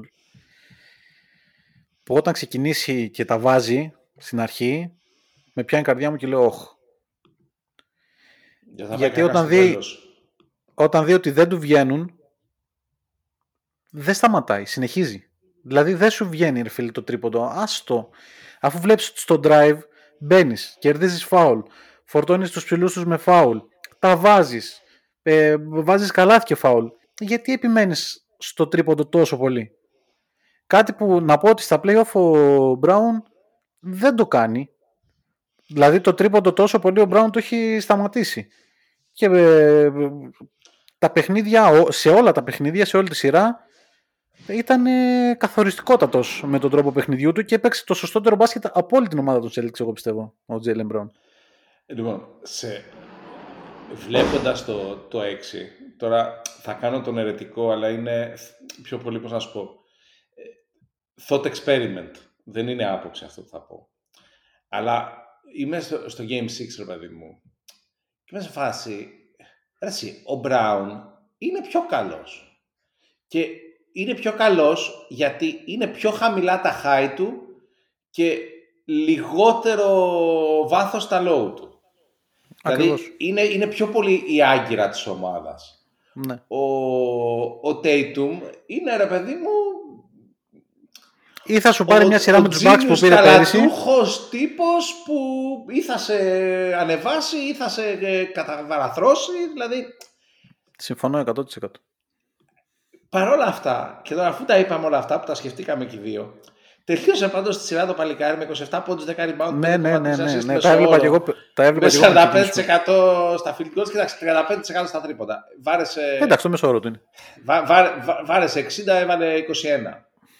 Ο Τζέιλεν που λες, βάρεσε 33 και βάλε τα 17. Δηλαδή ήταν στο 51% από το τρίποντο, αλλά ήταν τραγικός από τις βολές. Δεν ξέρω αν το πήρες χαμπάρι. εγώ δεν το Ναι, πολύ ναι, πήρα καλά. χαμπάρι. Μα, μα γενικά έχει θέμα με τις βολές ο Τζέιλεν. Ε, Εσύ, εντάξει, όχι, 57% δεν είναι. παιδί Όχι, μου. Δηλαδή, όχι, ο, ο όχι. Γιάννης έκανε καλύτερη σειρά στις βολές από τον Τζέιλεν. Εντάξει, όχι, δεν έκανε. ε, Επίσης, πολύ κακός στο τρίποντο ήταν ο, ο, ο παίκτης με, τα μεγαλύτερα- με το μεγαλύτερο ποσοστό ευστοχίας στη Λίγκα, στη regular, ο Μπρόγκτον. Του οποίου δεν έμπαινε τίποτα σε- έξω από, το, από τη γραμμή του τρίποντου. Δεν έμπαινε τίποτα. Αλλά και, και αυτός προσάρμοσε το παιχνίδι του και έχει εξαιρετικό drive κι αυτός. Και με το φλωτεράκι του ήταν κι αυτός καθοριστικός. Πιστεύω η σειρά θα είχε πάει πιο εύκολα και νομίζω ότι θέλω να το συζητήσουμε κιόλας. Εάν μέσα στο rotation ήταν περισσότερο ο Grant Williams. Ρε παιδί μου, ξέρεις, η φάση που δεν έχει καμία σημασία η regular season, ε, για το rotation της ομάδας έχει σημασία η regular season, πώς να σου πω. Δηλαδή έκανε Ναι, τραγική regular season ο, ο Grant. Που εγώ υπέρ, θα τον υπογράψουμε φτηνά, Celtic for life, Grant Williams, μπράβο. Έτσι. Αλλά δεν. Και νομίζω ότι έπαθε, ξέρεις, αυτό συμβαίνει πολλές φορές. Όταν κάνει ένας νέος παίκτης breakout playoffs, ε, το είχε πάθει και ο Χείρο, αν θυμάσαι, παιδί μου. Ναι, Τη δεύτερη ναι, σεζόν ήταν ε, ψηλό- Τραγικός. εντάξει, Όχι, όχι, ότι Όχι ήταν, τόσο. ε, ο Grant Williams τόσο καλός όσο ήταν ο Χείρο εναντίον μας στο, Ναι, ισχύει. στο Bubble. Αλλά, ε, ρε παιδί μου, δηλαδή είναι πράγματα που παίζουν με την ψυχολογία των παικτών ε, πολύ συχνά. Είναι δηλαδή τώρα για να είναι μέλος του rotation ο, ο Hauser και όχι ο Grant;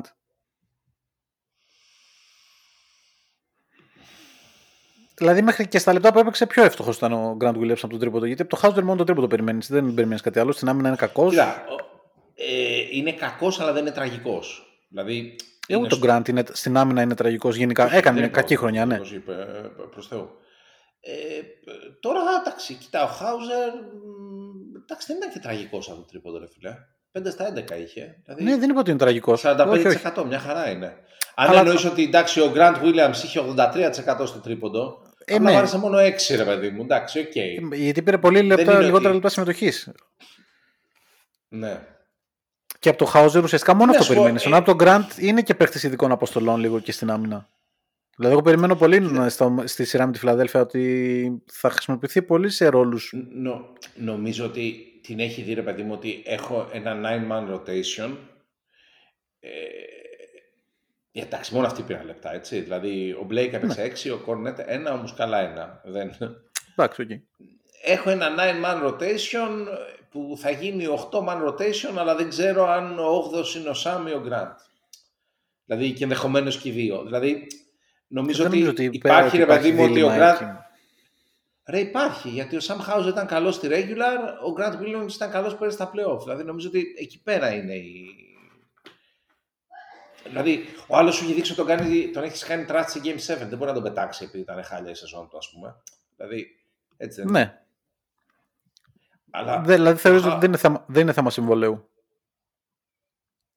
Γιατί είναι ένα θέμα συμβολέου; Ότι κάτσε λίγο, φάει τον πάγκο σου τώρα για να χαμηλ, χαλαρώσεις λίγο, να χαμηλώσεις λίγο τις απαιτήσεις σου. Όχι, ρε, ρε, δεν είναι μανατζάρε οι Έλληνες εκεί πέρα. Εγώ όμως είμαι Έλληνας που και πρέπει να το σκεφτώ αυτό. Ρε παιδί μου, ήταν τραγικό. Μα στη σεζόν τον έβαζε και απλά έπαιζε. Δηλαδή έκανε τρελό regression, ρε παιδί μου. Φέτος έκανε, νομίζω. Εντάξει, όχι σε σχέση με την πρώτη του σεζόν, ίσως όχι, αλλά. Δηλαδή ήταν πολύ πολύ κακός μέσα στη σεζόν, ρε παιδί μου. Δηλαδή δεν ξέρω τώρα αν, αν βρούμε και τα στατιστικά τους σε σχέση με πέρυσι, ας πούμε. Νομίζω είναι, είναι πολύ εμφανές. Δηλαδή. Εντάξει, όχι στα στατιστικά δεν φαίνεται τόσο πολύ. Ναι, δεν, δεν ήταν τραγικός. Εντάξει, δεν ήταν ε, ε, ο Williams στον personal playoff. Ναι, αυτό. Αλλά Δηλαδή, και αμυντικά, ήταν- αμυντικά βοήθησε πάρα πολύ την ομάδα. Ναι, καλά, εντάξει, Και το εντάξει, τρίποντο πάει. το έχει, το corner 3, εντάξει. Ο, ο Grant Williams γενικά, εγώ τον πιστεύω πολύ. Δηλαδή, είναι, ξέρεις... ε, Και σαν προσωπικότητα ο- ε, είναι ο- παίχτης που χρειάζεσαι. Ναι, ναι, ναι, ναι, μα είναι, σου Και λέω, ειδικά είναι, είναι ο και σε smart σχέση με του το Hauser. φτωχού στα forward. Δηλαδή Ακριβώς. είναι ο smart του φτωχού Ακριβώς. στα forward. Δηλαδή δεν ξέρω να το πω καλύτερα. Ε, αλλά και ο Χάουζερ, ρε παιδί μου, δηλαδή εντάξει, το ξέρω ότι στο τέλος, στο τέλος της σεζόν σταμάτησε να, δηλαδή κάποια στιγμή σταμάτησε να μπαίνουν τα τρίποντα, ρε παιδί μου, έτσι. Δηλαδή, οκ. Ναι. Ε, συμβαίνει αυτό με τους σουτέρ. Αλλά γενικά, δηλαδή, ήταν μια reli- reliable. Ήταν μια αξιοπρεπής λύση σε κάποια μάτς στο rotation. Ναι, μια από χαρά, τον δεν πάγκο. λέω. Έπαιξε 80 παιχνίδια, έπαιζε 16... Δηλαδή ήταν, με- ήταν πραγματικά μέρος του rotation φέτος, δεν ήταν όπως πέρυσι. Ναι, ναι, δηλαδή, ναι, σχεδόν 100%. Τριπλασίασε το χρόνο συμμετοχής του. Δε- ούτε κατηγορώ τον Χάζο και λέω ότι δεν τον θέλω ή οτιδήποτε. Απλά νομίζω ότι πρέπει ο Williams να είναι από πάνω του στο rotation, επειδή με αυτό. Και λόγω της εμπειρίας των περσινών playoff. Ελπίζω, νομίζω ότι στη σειρά με τη Φιλαδέλφια είναι απαραίτητος. Δηλαδή, αν δεν τον χρησιμοποιήσει, δεν ξέρω. Τι να σου πω τώρα, να υπάρχει και αυτό που λες. Δεν νομίζω ότι ρε παιδί μου είσαι τόσο κοντά στο πρωτάθλημα. Δεν παίζεις παιχνίδια με το extension του Grant Williams. όταν είσαι Αυτό, κοντά αυτό, στο- εκεί θέλω να καταλήξω. Δηλαδή, δεν- άμα. Δεν μου φαίνεται, δηλαδή. Θα μου. Εντάξει, τα πάντα μπορεί να γίνουν. αλλά Θα μου φαίνονταν πραγμα... βαθιά παράλογο. Δηλαδή. Είναι κάτι να το κάνει ο Πιερικός, ρε παιδί μου. Δεν είναι κάτι να το κάνει. Συγγνώμη στους φαν του Πιερικού. Συγγνώμη στην Κατερίνη. Ναι, όχι, αλλά πραγματικά, δηλαδή, τι να σου πω, μπορεί να, ξέρεις, να, να, να το βλέπω πολύ ρεαλιστικά, ρε παιδί μου, ότι στο NBA δεν γίνονται τέτοια πράγματα. Απλά, δηλαδή, πώς να σου πω, την καφρίλα που κάναμε στον Αϊζάια Τόμας ήταν λάθος, είναι εμετική, αλλά καταλαβαίνω τη λογική της, καταλαβαίνω ότι θέλουν να κερδίσουν. Πώς να σου πω, δηλαδή, το πιάνω γιατί το κάνανε. Αυτό τώρα με τον Grant Williams, που εντάξει, ζει η ομάδα και χωρίς τον Grant Williams, έτσι. Δηλαδή, άμα φύγει, Ναι. δεν θα πω ότι τελειώσαν τα Champions Aspirations. Όχι, εντάξει, Ναι. προφανώς. δηλαδή, δεν μπορώ να καταλάβω να κάνεις τόσο micromanagement, τόσο ρε παιδί μου κοντόφθαλμη διαχείριση ενώ πηγαίνεις για πρωτάθλημα, ας πούμε. Δηλαδή, το μεγάλο θέμα των Celtics είναι επιτέλους να ξαναφτάσουν στην κορυφή του NBA. Δηλαδή, αυτό είναι το ζητούμενο. Δηλαδή, ε, δεν θεωρώ ότι μπορεί να... Τέλος πάντων, δεν θεωρώ. Μπορεί να λέω μπούρδες. Ελπίζω ότι δεν σκέφτονται έτσι. Αυτό. Οκ. Θα, θέλω να συζητήσουμε, θα είναι το τελευταίο θέμα Celtics. που θα συζη- το τελευταίο θέμα εννοώ αποκλειστικά για τις Celtics, μετά θα πάμε και σε σειρές, προβλέψεις κτλ. Ε, ένας αφανής ήρωας κατά τη γνώμη μου, στα αποδητήρια μόνο βέβαια, σε κάνα δύο μάτς με σεζόν, εντάξει, είναι ο Blake Griffin. Ο οποίος Ναι. ε, κατά κοινή ομολογία όλων είναι το πολύ μεγάλος συνδετικός κρίκος και με την εμπειρία του που μεταδίδει και με θα το... πάρει κλι- ένα μάτς, να μου το θυμάσαι. Μέχρι να τελειώσει τα πλέον θα Λοιπόν, πάρει ένα και να μάτς. πούμε, και αφού το λες, ένα μάτς δεν το πήρε μόνος του, αλλά ήταν το, λι- όχι λιθαράκι, βάλε πέτρα ολόκληρη για να το πάρουμε. Θυμάσαι ποιο ήτανε, μες στη regular, Ε, με όχι, τη πάει Φιλαδέλφια, καιρός. Αλλά μες στη Αλλά- Βοστόνη, ε, ε, που, ξεκινά, που έλειπαν ε, Rob Williams, έλειπε ο Χόρφορντ, έλειπε... ε, μπράβο, ναι, που βάλε, ναι. Που, που έβαλε- ξεκίνησε με 4 τρίποντα, 3 ή 4 τρίποντα Ναι, ναι, ναι, σε- ναι, ναι, ναι, μπράβο, μπράβο, ναι. και ήταν και πολύ καλός και στην άμυνα απέναντι στον Embiid. Καλά και ο Κορνέτ ήταν καλός στην άμυνα απέναντι στον Embiid σε εκείνο το παιχνίδι. Ε... Εντάξει. Δεν μπορούμε να το πάρουμε στα σοβαρά και ο τύπος έχει κάνει την, την καλύτερη επιθετική σεζόν, ας πούμε, από δεν ξέρω και εγώ πότε. Την έχει κάνει, Α, αλλά την κάνει πάντα, πάντα. Την κάνει στη regular. Πάντα. Ρε, τα βλέπω Και ειδικά ακριβώς τώρα όπως που θα εσύ. πάρει το MVP, ειδικά τώρα που θα πάρει το MVP, πιστεύω ένα παραπάνω ότι δεν θα ασχοληθεί. Ρε παιδί μου, κοίτα, τα βλέπω ακριβώς όπως εσύ, αλλά συγχρόνως καταλαβαίνω γιατί ο άλλος που μας ακούει, ας πούμε, και φάνει τον, Σι- τον Sixers, μας θεωρεί γραφικούς. λοιπόν, να σου πω τώρα κάτι. Και καταλαβαίνεις τι θέλω να πω. Έχουμε δηλαδή και φάει τα δύο είναι κράξιμο. αλήθειες. Έχουμε φάει κράξιμο από τους φίλους των Bucks και τώρα αυτές τις μέρες που πιο πολύ στεναχωριόμαστε εμείς από αυτούς, πού να μας ακούσουν οι φίλοι της Φιλαδέλφια, έτσι; Εκεί πρέπει να πέφτει η κατάρα. Μα ρε φίλε, εντάξει, δηλαδή, τέλος πάντων. Εντάξει. Η φάση με τον Blake πάντως είναι ότι ρε παιδί μου είναι σε μια ηλικία μπασκετικά το σώμα του, εντάξει δεν είναι σαν να είναι στην ηλικία του, έτσι, είναι σαν να είναι συν 10 χρόνια. από την Ναι, ηλικία ναι, δεν είναι. Ναι. Που γράφει στα χαρτιά. Ε, αλλά που πραγματικά, δηλαδή μπορεί να κάνει 15 λεπτά ένα κάθε τρία μάτς, ρε παιδί μου, θα μπορούσε να σου προσφέρει. Δηλαδή Ναι. είναι ο παίκτης των ειδικών αποστολών. Εγώ ευελπιστώ ότι είναι ο PJ Brown μας φέτος. Ω, Που αν θυμάσαι μας πήρε το, ναι. μα, μας πήρε το πρωτάθλημα. Ε, και που έπαιζε κάποτε στον Πανιόνιο, ρε φίλε. Έπαιζε Αυτό στον δεν το Πανιόνιο θυμάμαι. και πήρε... Δεν το θυμάσαι, όχι. Όχι. Ο PJ Brown, ναι, ναι, ναι, ξεκίνησε την καριέρα του στον Πανιόνιο. Ω. Και την τελείωσε θυμάμαι πρωταθλητής με τους Celtics. Έχουμε κανένα παίχτη που πανιώνει, όχι. Τώρα, φέτος δεν έχουμε. Όχι. Δεν πειράζει, έχουμε πολλές άλλες Ε, συμπτώσεις. Δεν θέλαμε κι αυτή. Αλλά ναι, εντάξει, ναι. Ε, ναι, εγώ εντάξει, δεν στενοχωρήθηκα που δεν πήγε και Game 7 με την Ατλάντα, πώς να σου πω. Ε, καλά, όχι, ούτε εγώ. Δηλαδή- Ε, δεν πειράζει, μωρέ, τώρα. Μία ανάληψη, σιγά τώρα. ναι, προφανώς. Ε, ωραία, φεύγουμε τώρα από αυτή τη σειρά. Βασικά από τους Celtics. Θα επανέλθουμε, να επανέλθουμε βασικά για τη σειρά με τη Φιλαδέλφια ή θες τώρα απλά να κάνεις μια πρόβλεψη; Ό,τι θέλεις. Εγώ 4-2 έχω πει με Φιλαδέλφια. Συμφωνώ. Δεν ξέρω τι, δεν ξέρω πώς. Κάποια στιγμή θα μπούμε στο κεφάλι του Embiid. Μπράβο. Κάποια στιγμή θα μπούμε στο κεφάλι του Harden. Του Harden, μη, ακριβώς. Μη μας, μη μας κάνει κακό ο Μάξι, φοβάμαι μόνο. Δύσκολο το θεωρώ Δηλαδή- να χάσουμε τη σειρά από το Max, αλλά τώρα ξέρω εγώ τι να πω. Όχι, είναι, πώς να σου πω, νομίζω ότι ήταν ο καλύτερος παίκτης στον πρώτο γύρο, έτσι. Ήταν, ξεκάθαρα ήταν. Το, το λέγαμε και πριν. Και αυτό με το νεαρό παίκτη που, που είναι σε contract year, που χρόνια λέμε ότι είναι, δηλαδή και, και πέρυσι το λέγαμε ότι είναι οριακά μπορεί να γίνει all-star του χρόνου κτλ. κτλ Ναι. Που έχει κάνει ουσιαστικά κακή regular, γιατί αποφάσισε να πάει στον πάγκο και να... Δηλαδή έχει τα πάντα, δηλαδή μπασκετικά το έχει, Ναι, και τρέχει αυτή τη στιγμή για καινούριο συμβόλαιο. Είναι κακός συνδυασμός. Είναι, αλλά για μας, όχι έχεις, για αυτόν. ναι, ναι, έχεις τα εργαλεία να τον αντιμετωπίσεις. Τα έχεις. 100% τα έχεις. Ναι, καλά, θεωρητικά. Εντάξει, Οπότε- Οπότε... Τρελό ρόστερ. Τρελό ρόστερ. Δηλαδή. Ωραία, συμφωνώ στο 4-2. Λοιπόν, πάμε λίγο και στη Δύση, γιατί και εκεί γίνονται ωραία πραγματάκια. Και νομίζω θα ξεκινήσουμε από τη σειρά που κατά τη γνώμη μου ήταν η λιγότερο ενδιαφέρουσα, γιατί νομίζω ότι όποιος από τους δύο περνούσε και εν τέλει και αυτός που πέρασε, οι Lakers δηλαδή, είναι next round exit.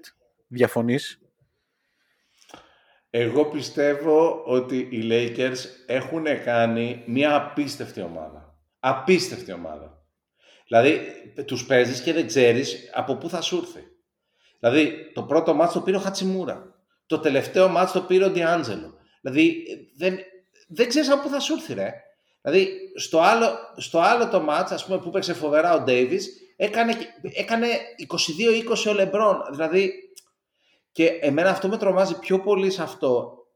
Ε, δεν είναι η κλασική Λεμπρόν ομάδα, φιλέ. Δηλαδή, είναι ένα κράμα νεαρών παικτών που τον λατρεύουν, στους οποίους δίνει περισσότερο μπασκετικά, περισσότερο χώρο από ό,τι έδινε ποτέ σε συμπαίκτες του. Ακριβώς. Δηλαδή αυτό το πράγμα ότι μπορεί ο, ο, ο Austin Reeves να κάνει ό,τι θέλει, να τελειώνει το quarter, να τελειώνει, δηλαδή να τελειώνει το match, ο LeBron να του ζητάει την μπάλα, ο Reeves να τον γράφει, να Ναι, ναι. πηγαίνει, να βαράει, να σκοράρει και ο LeBron να μην γκρινιάζει. Ναι, και να μην μην κάνει, τελειώνει το ξέρεις, συμβολαιό του να την μην επόμενη αρχίζει μέρα. Τα... Ναι, ναι, δηλαδή αυτά είναι πρωτόγνωρα πράγματα. Αυτό και Δηλαδή, πρέπει, να το νομίζω- αναγνω- πρέπει να το αναγνωρίσουμε και στο Λεμπρόν αυτό.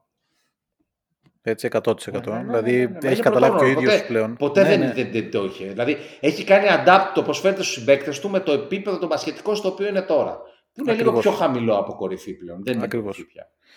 Ε, η ένστασή μου μόνος σε αυτό που λες, ναι, εάν κάποιος κάτσει και δει τη σειρά με το Memphis, επίσης χαρά στο κουράγιο του θα πω. Ε, αλλά ούτε το Memphis το έχω σε ιδιαίτερη εκτίμηση και ενώ μ, περίμενα ότι θα περάσουν οι Lakers και έλεγα και με 4-2 Ναι, αλλά εξακο... ναι το περίμενα ειδικά μετά τα καραγκιόζηλικια του Ντάιλον Brooks όχι, ε, ε, εγώ επειδή, ε, ε, επειδή σε βλέπω να, ότι δεν τους πιστεύεις στους Lakers, θεωρούσα ότι θα, δεν θα τους θεωρούσες και Όχι, φαβορί δεν, για δεν τη τους σειρά, γι' πιστεύω αυτό. από εδώ και πέρα. Δηλαδή πίστευα ότι θα, όποιος περάσει από το... Καταρχήν το Memphis το ήθελε όλη η Δύση. Δηλαδή νομίζω ότι μπορούσαν να παίξουν και ξύλο για το ποιος θα καταλήξει 7ο για να πέσει πάνω στο Memphis. Νομίζω ήταν ο ευκολότερος αντίπαλος από όλο. Από όλη την, την πρώτη οχτάδα το Memphis. Νομίζω εγώ. Μπορεί να βγει και δεύτερος στη Δύση, εντάξει, συμφωνώ, αλλά δεν με πείθει γενικά και με τις αποσίε που είχε και με το σκηνικό Ναι. με το Τζα τώρα λίγο ε, προς το τέλος της regular και το λέγανε και οι ίδιοι οι Lakers δηλαδή τους άκουγα, οι φίλοι των Lakers τους άκουγα ότι ωραία πρώτη, πρώτος γύρος με Memphis περάσαμε στον επόμενο ε, ποιος θα είναι εκεί να, κάνει, να, να μας κάτσει να κάνουμε ένα τέτοιο να πάμε τελικούς και μετά όλα γίνονται ε, νομίζω ότι πήραν ότι αυτό είναι το ταβάνι τους για φέτος του χρόνου γιατί όντως είναι πολύ καλύτερη ομάδα τουλάχιστον σε σχέση με το τι ήταν. ε. Δεν νομίζω ότι του χρόνου δηλαδή, θα κινδυνεύσουν με playoff και τα λοιπά. Νομίζω ότι θα είναι ε, στην πρώτη τετράδα σίγουρα της Δύσης. Εντάξει, θα δούμε τι θα γίνει και το καλοκαίρι. Αλλά με τα τωρινά δεδομένα. Τώρα αυτή τη στιγμή νομίζω ότι το ταβάνι τους είναι αυτό. Δεν πιστεύω ότι είτε οι Warriors περάσουν είτε οι Kings περάσουν. Δεν νομίζω ότι θα τους δυσκολέψουν καν. Γιατί και οι δύο αυτοί που είναι, είναι ένα, μια φωτοτυπία η μία ομάδα της άλλης. Καταρχήν, εάν το Memphis έπαιζε στο Θα- τρέξιμο... Θα, σου απαντη- θα στο απαντήσω. Ναι, πάντως, ναι, ναι. δηλαδή, γιατί, Να- είναι, τελειώνω, τελειώνω. γιατί είναι όλο το θέμα ο Λεμπρόν εκεί πέρα. Τελειώνω. Εάν το Memphis... Όχι, ε, πες όσα θες, απλά ε, ε, έχω ενστάσεις.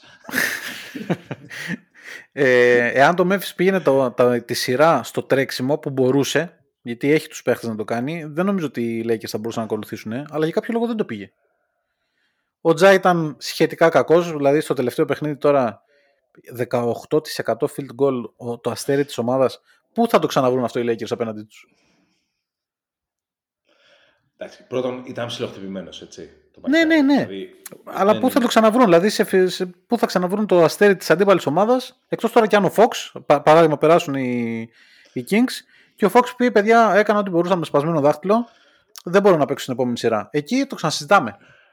Λοιπόν, πρώτα να αρχίσω να τον προδολογώ. Το σύμπαν συνομωτεί για να δούμε Lakers Celtics Finals. Για να Μακάρι. δούμε ποιος θα φτάσει τους 18 και μέχρι να το αποδεχτείς θα υποτιμάς τους Lakers. Δεύτερον, ρε φίλε, είναι μια ομάδα η οποία πλέον έχει legit πέντε σοβαρούς scorer οι οποίοι ανά παιχνίδι ε, μπορούν να κουβαλήσουν την ομάδα. Και εντάξει, είναι κωμικό, αλλά ο Ρούι τους κουβάλησε, ο Ρίβς τους κουβάλησε, ο Ράσελ τους κουβάλησε. Δηλαδή έγιναν αυτά τα τρία πράγματα που λέω γίνανε. Ωραία. Δεν, δεν είναι θεωρητικά. Θα σε διακόψω. Ο Ρούι τους κουβάλησε απέναντι στο Memphis. Δεν νομίζω ότι απέναντι σε οποιονδήποτε άλλο μπορεί να τους κουβαλήσει. Το ίδιο και ο Ντιάντζελο. Ο Austin Reaves, εντάξει, είναι το νέο που λένε τους. Οκ. Εγώ τον γουστάρω πολύ τον Austin Reeves. Πραγματικά τον Κι γουστάρω. εγώ, Του κι εγώ, έκανε και εμένα κακό μου αρέσει. μάτς χθες, αλλά έχει δηλαδή... Είναι ο τσαμπουκάς του, είναι όλο του. Το ναι, ναι, βλέπεις. θα μπορούσε να πέσει Λε- και στους hit, ρε παιδί μου. Δηλαδή είναι, Ναι, ναι, είναι ναι. hit culture παίκτης. Αλλά τον έχει αποδεχτεί ο Λεμπρόν με τρόπο που εγώ δεν θυμάμαι δηλαδή να έχει ξαναγίνει αυτό το πράγμα. Δηλαδή πραγματικά, εμένα αυτό που με εντυπωσίασε πιο πολύ, ρε παιδί μου, πότε σπάσαν την έδρα οι Lakers, ρε, στο πρώτο ή στο δεύτερο, δεν θυμάμαι τώρα, έχει κολλήσει στο μυαλό μου. Στο πρώτο, στο πρώτο. Λοιπόν, στο πρώτο που κο- σπάνε την έδρα, υπάρχει μια φάση, ρε, τρι, τρεις επιθέσεις σε στο τέταρτο, που ζητάει ο Λεμπρόν μπάλα, δεν του δίνει μπάλα, και δύο σκοράρει, μία σκοράρει ο Ρούι και είναι όλα καλά. Δηλαδή, ρε παιδί μου, αυτή η ομάδα έτσι όπως είναι τώρα, έτσι, λοιπόν, είναι μια λερναία ύδρα επιθετικά. Μπορεί αυτή τη στιγμή, ο Χάμ εμένα μου έχει αποδείξει ότι είναι ε, καλός προπονητής, έτσι. Δηλαδή, για να καταλάβεις τι εννοώ για τους Lakers, ε, θέλω να καταλάβεις ότι θεωρώ ότι ο Χαμ μαζί με τον Λεμπρόν που προφανώς είναι ο... Σαν βοηθός. Ναι. Σαν βοηθός, δεν ξέρω τώρα. Τέλος πάντων. Σα- Σαν βοηθός του Λεμπρόνο Χάμενο. Α, α, ναι, ναι. ε, ξέρω πολύ μπάσκετ. Αυτή η ομάδα, φίλε, μπορεί να παίξει με τόσους διαφορετικούς τρόπους. Έχει ένα roster, μπορεί να κάνει τόσα adjustments. Δηλαδή, έχουν, έχουν φτιάξει ένα πράγμα το οποίο είναι πολύ, πολύ περίεργο. Είναι ένα πάρα πολύ πλούσιο roster με τρεις διαφορετικούς παίκτες οι οποίοι πραγματικά μπορούν να παίξουν άσο, άσο να, να, να κάνουν τους playmaker και δεν βάζω το Schroeder σε αυτό, έτσι. Που Ναι. θα μπορούσε να πει κάποιος ότι όχι και ο Schroeder μπορεί, εντάξει. Εγώ ακόμα έχω αμφιβολίες για τον Ντένις. Αλλά όταν ο Ντένις είναι ξέρεις, ο τέταρτος γκάρτ σου, ε, είναι καλή φάση, ρε παιδί μου. Πώς να σου πω, δηλαδή είναι όλα ε, σχετικά. Μετά, δηλαδή, Πώς να σου πω, ο, ο Λεμπρόν μπορεί ανάλογα. Εντάξει, ξέρεις τι είναι ο Λεμπρόν, ρε παιδί μου. Και ο Λεμπρόν κυρίως, και εκεί εστιάζω το γεγονός του πιστεύω τους Lakers, είναι ότι τους πιστεύει και ο Λεμπρόν. Ο Λεμπρόν το ξέρεις πολύ καλά. Αν δεν τους πίστευε, ε, ποτέ δεν θα είχε κάτσει να μαζέψει 20 rebound. Πώς να σου πω, είναι όλη η φάση. Ο Λεμπρόν είπε. Δηλαδή, εντάξει, τώρα πηγαίνω σε οριακά μπουρδολογικό κονσπίραση, αλλά κατά βάση, ρε παιδί μου. Δηλαδή, κάποια στιγμή χτύπησε και είπε. λι- Εντάξει, δεν, δεν λέω ότι το έκανε επίτηδε προς Θεού. Και η φάση ήταν, εσείς μπορείτε να μας πάτε playoff. Γιατί εγώ δεν είμαι διαθέσιμος. Και η ομάδα απάντησε παρόν. Ο Λεμπρόν γενικά, δηλαδή το ξέρεις, ξέ, δηλαδή ξέρει τις δυνατότητες που έχει το κάθε ρόστερ με το οποίο παίζει, ρε παιδί μου, πώς να σου πω. Δηλαδή, αν θυμάσαι πότε ήταν με το Phoenix, ήταν πριν δύο χρόνια που ήταν και πρωταθλητές που τραυματίστηκε ο Ντέβι και δεν προσπάθησε καν ο Λεμπρόν να συνεχίσει Ναι, ναι. Να, να πάρει τη σειρά γιατί ήταν σε φάση σιγά, χωρίς τον Ντέβι, σιγά. Δηλαδή, θα πάμε να γίνουμε swept στο δεύτερο γύρο, ας πούμε, τι φάση. Δηλαδή, και αυτό είναι που σου λέω, δηλαδή, είναι πάρα πολλά πράγματα και εσύ είναι ότι κάποιοι λένε ότι μπορεί και να πάρουν σφυρίγματα κάποια στιγμή. Ε, Ε, γιατί δεν έχουν πάρει. κοίτα, με το Memphis αυτό που έγινε τελικά, δηλαδή όταν, Όχι, εντάξει, δεν χρειάστηκαν. όταν τους ρίχνεις 40, ναι, δεν χρειάστηκαν. όχι, τους Memphis για μένα τους κερδίσανε με το σπαθί τους 100%. Ναι, 100%. Δηλαδή, δεν, ε, Το- δεν- το, το Memphis έχασε από τον Dylan Brooks. Και έχασε τόσο εύκολα. Είναι τι, δηλαδή, τι βλάκας. το, Ο το Παπλού παλικάρι. Έχασε. Ο Παπλού Να σου πω και κάτι. έχασε. Μέχρι και εγώ που τους Lakers τους μισώ, το Memphis δεν το συμπαθώ ιδιαίτερα, αλλά δεν το Ναι, μισώ. όχι, να δεν, πω. δεν τους πάω μία. Ναι, ναι, ναι. ναι, ναι. Ναι, αλλά αυτό που κάνει ο Dylan Brooks, το, θες εκείνη τη στιγμή να πεις ρε Λεμπρόν, σκούπισέ τους, δηλαδή Ναι, ρε, ρίχτηκε σε τη κάνει 40 στο νευρονικό, κεφάλι. ρε. Σε Ναι, κάνει, δηλαδή να- κάνει είναι να το δηλώσεις. Ναι, Δηλαδή, ρε μακα- εντάξει, ούτε εγώ τον πάω το Λεμπρόν, ούτε θα σου πω. Ακριβώς αυτό. Και να μην ανοίξουμε αυτή την κουβέντα, δεν τον θεωρώ ότι είναι ο GOAT, αλλά ρε φίλε, όπως και να έχει, είναι σίγουρα ένα ε, κεφάλαιο στην ιστορία του NBA. Εσύ είσαι ένα τίποτα στην ιστορία του NBA. Τι κάνεις; Ναι, ρε, είναι σαν να πάω, είναι σαν να πάω εγώ να δίνω το Mike Tyson, ρε. Είναι αστεία πράγματα. Και, το- και το ξέρεις ότι θα αντιδράσει έτσι. Το περιμένεις ότι θα αντιδράσει έτσι. Δεν είναι ο Tatum που θα το ακούσει και θα πει «Ε, εντάξει, μωρέ, τώρα είναι καλό παιδί, το ξέρω. Είναι λίγο υπερβολικός. και... Το ξέρεις ότι όλοι οι Lakers θα αντιδράσουν έτσι για το LeBron. Ρε, φίλε. Και ότι Είναι και το βάζει- λάθος έχει- που έκανε και ο Μπέβερλι στο παιχνίδι με το Σικάγο. Με το που δείχνει ότι είναι μικρός ναι, ο ναι, Λεμπρόν ναι, ναι, και μετά ναι, του ναι, το κάνει ναι. ο Austin Reeves το ίδιο. Ρε, εσύ, κοίτα, μα το θέμα είναι ότι δηλαδή, ξέρεις, ο Ντίλον τελειώνει τη σειρά με 31% field goals και 23% στα τρίποντα, ρε φίλε. Και κάνει και την, την υπέρμετρη βλακεία που τον χτυπάει και καλά πάει για το κλέψιμο και τον χτυπάει. Δηλαδή, Ναι, ναι. είναι δυνατόν, ρε. Είσαι εντελώς ηλίθιος. Έχεις κάνει αυτές τις δηλώσεις και, και πηγαίνεις. Δηλαδή, δεν ξέρω, τον χτύπησε, δεν τον χτύπησε.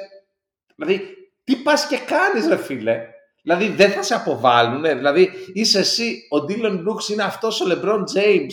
Δηλαδή, και θα σου χαριστούν οι διαιτητές, έχεις την εντύπωση. Μέσα στο Λο Άντζελε είσαι παντελώς ηλίθιος. Και η απάντηση είναι ναι, είσαι παντελώς ηλίθιο. Προφανώς είναι.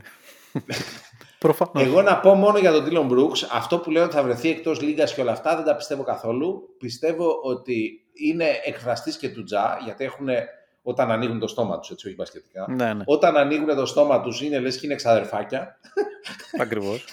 Ε, και νομίζω ότι είναι δομικό στοιχείο αυτού του ρόστερ. Δηλαδή ε, θα συνεχίσει να παίζει στο Memphis. Εγώ έτσι πιστεύω. Και γι' αυτό ακριβώς το λόγο ότι το Memphis είναι ένα τσίρκο και δεν ε, τρομάζω καθόλου από τη σειρά που κάνουν οι Lakers. Αν δω τους Lakers να πηγαίνουν, όχι να παίρνουν τη σειρά, και στο 4-2 να πάνε στην επόμενη σειρά, θα μου κάνει εντύπωση. Εάν περάσουν, θα, θα- εκεί θα πω ναι παιδιά, οι Lakers είναι contenders.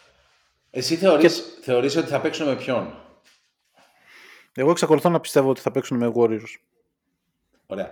Αν παίξουμε με Warriors, υπάρχει το τρελό subplot ότι ξέρεις, ο, ο Draymond μπορεί να μην μακροημερεύσει τους Warriors. Καλά, αν, αν κάνουν repeat οι Warriors, προφανώς θα τον κρατήσουν, έτσι δεν Ναι, σου ναι. λέω. Δηλαδή, δεν θα διώξει τον Draymond και θα πηγαίνουν για repeat. Αλλά τέλος πάντων, καλά, άμα, άμα πάρουν δεύτερο οι Warriors, δηλαδή, τέλος πάντων, ναι.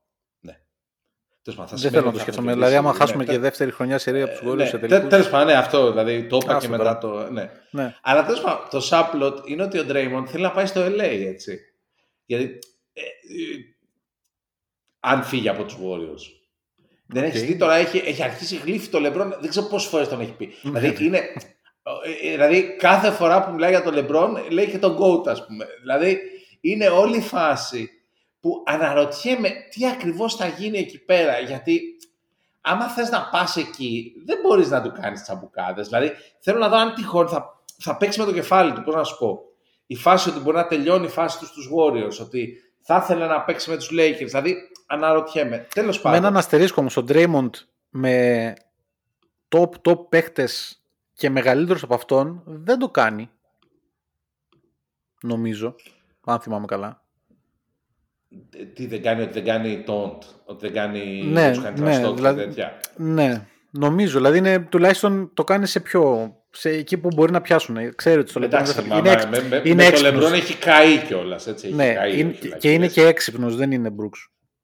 Ναι, ρε, καλά, εντάξει. Όχι, κοίτα, ο, ο Draymond είναι απόλαυστα, δηλαδή να τον ακούσει και να μιλάει, δηλαδή δεν ξέρω, κάνει και το podcast, έχει, έχει πάρα πολύ πλάκα, είναι τρομερό άτομο, απλά όπως λέγαμε στο χθεσινό μας επεισόδιο, είναι, είναι και εγωπαθής ρε παιδί μου, δηλαδή Ναι, ώρες ναι. ώρες είναι... Εντάξει, τέλος πάντων. Podcast έχουμε και εμείς θα είμαστε λίγο έτσι κι αλλιώς. Ε, Ε, δηλαδή, ωραία. Ποιος πιστεύεις ότι θα περάσει από τη σειρά Kings Warriors; Δεν ξέρω. Ε, θέλω να περάσουν οι Warriors. 100%. 100%. Θέλω Γιατί; να το δω. Αυτό... Θέλω να δω το Κάρι Λεμπρόν ε, Α. ε, Series 5. Μόνο εγώ σκέφτομαι. Καλά, σίγουρα δεν σκέφτομαι μόνο εγώ. Αλλά εγώ το σκέφτομαι πολύ έντονα. Σε κάθε σειρά το πάω παρακάτω να δω ποιον θα ήθελα να δω απέναντι στους Celtics και ποιον δεν θα ήθελα. Οπότε από αυτή τη σειρά εγώ, Εγώ θέλω. θέλω τους Lakers, το έχω πει. Εγώ θέλω τους Lakers. Καλά, να φτάσουμε ως εκεί, ναι, και εγώ θα. Εννοείται από, όλη- από όλη τη δύση αυτή τη στιγμή που έχει μείνει, από τη δύση που έχει μείνει, και εγώ λέω θέλω. Ε, μ, αστερίσκος, έτσι, δεδομένου ότι θα τους κερδίσουμε. Δηλαδή, Δεν είναι. με αυτή... Όχι, θέλω να πω, λέω ότι θέλω τους Lakers, Δεδο... ναι, επειδή ότι- θεωρώ δεδομένο αρκεί- ότι θα τους κερδίσουμε. Μα με Δεν αυτή θα τη τους λογική. τους ήθελα θέλω κι άμα εγώ. αμφέβαλα. Ούτε κι εγώ προφανώς. Μα, γι' αυτή, δεν- μα εγώ το, δεν το λέω για να το πάρω. Και γι' αυτό, ότι ωραίο να το πάρεις απέναντι στους Lakers στο 18ο. Αλλά γιατί πιστεύω ότι θα τους κερδίσουμε. Τους Warriors φοβάμαι. Δηλαδή. Ήτανε, Δεν- τους πατήσανε χθε οι Kings, δεν ξέρω αν το Ναι, δεις ναι, το τους μάτς. πατώ, είδα, το είδα το Δηλαδή, παιχνίδι, Ήταν τους πατήσανε. παράσταση για ένα ρόλο, ήταν Και, τρομακτικό. και κανένα, σε κανένα παιχνίδι οι Warriors. Όχι, εντάξει, στο 2-1 του πατήσανε του Kings. Ε, α, Ναι. Μέσα στο Ναι, ναι, Golden ναι, State, ναι. στο San Francisco. Αλλά αυτό το, από του Kings το χθεσινό δεν το περίμενα. Να σου πω την αλήθεια, το είχα παίξει διπλό στο στοίχημα. Βέβαια, είχα παίξει διπλό στο στοίχημα και το Memphis. Λόγω απόδοση, δηλαδή μην κατηγορηθώ. Αλλά.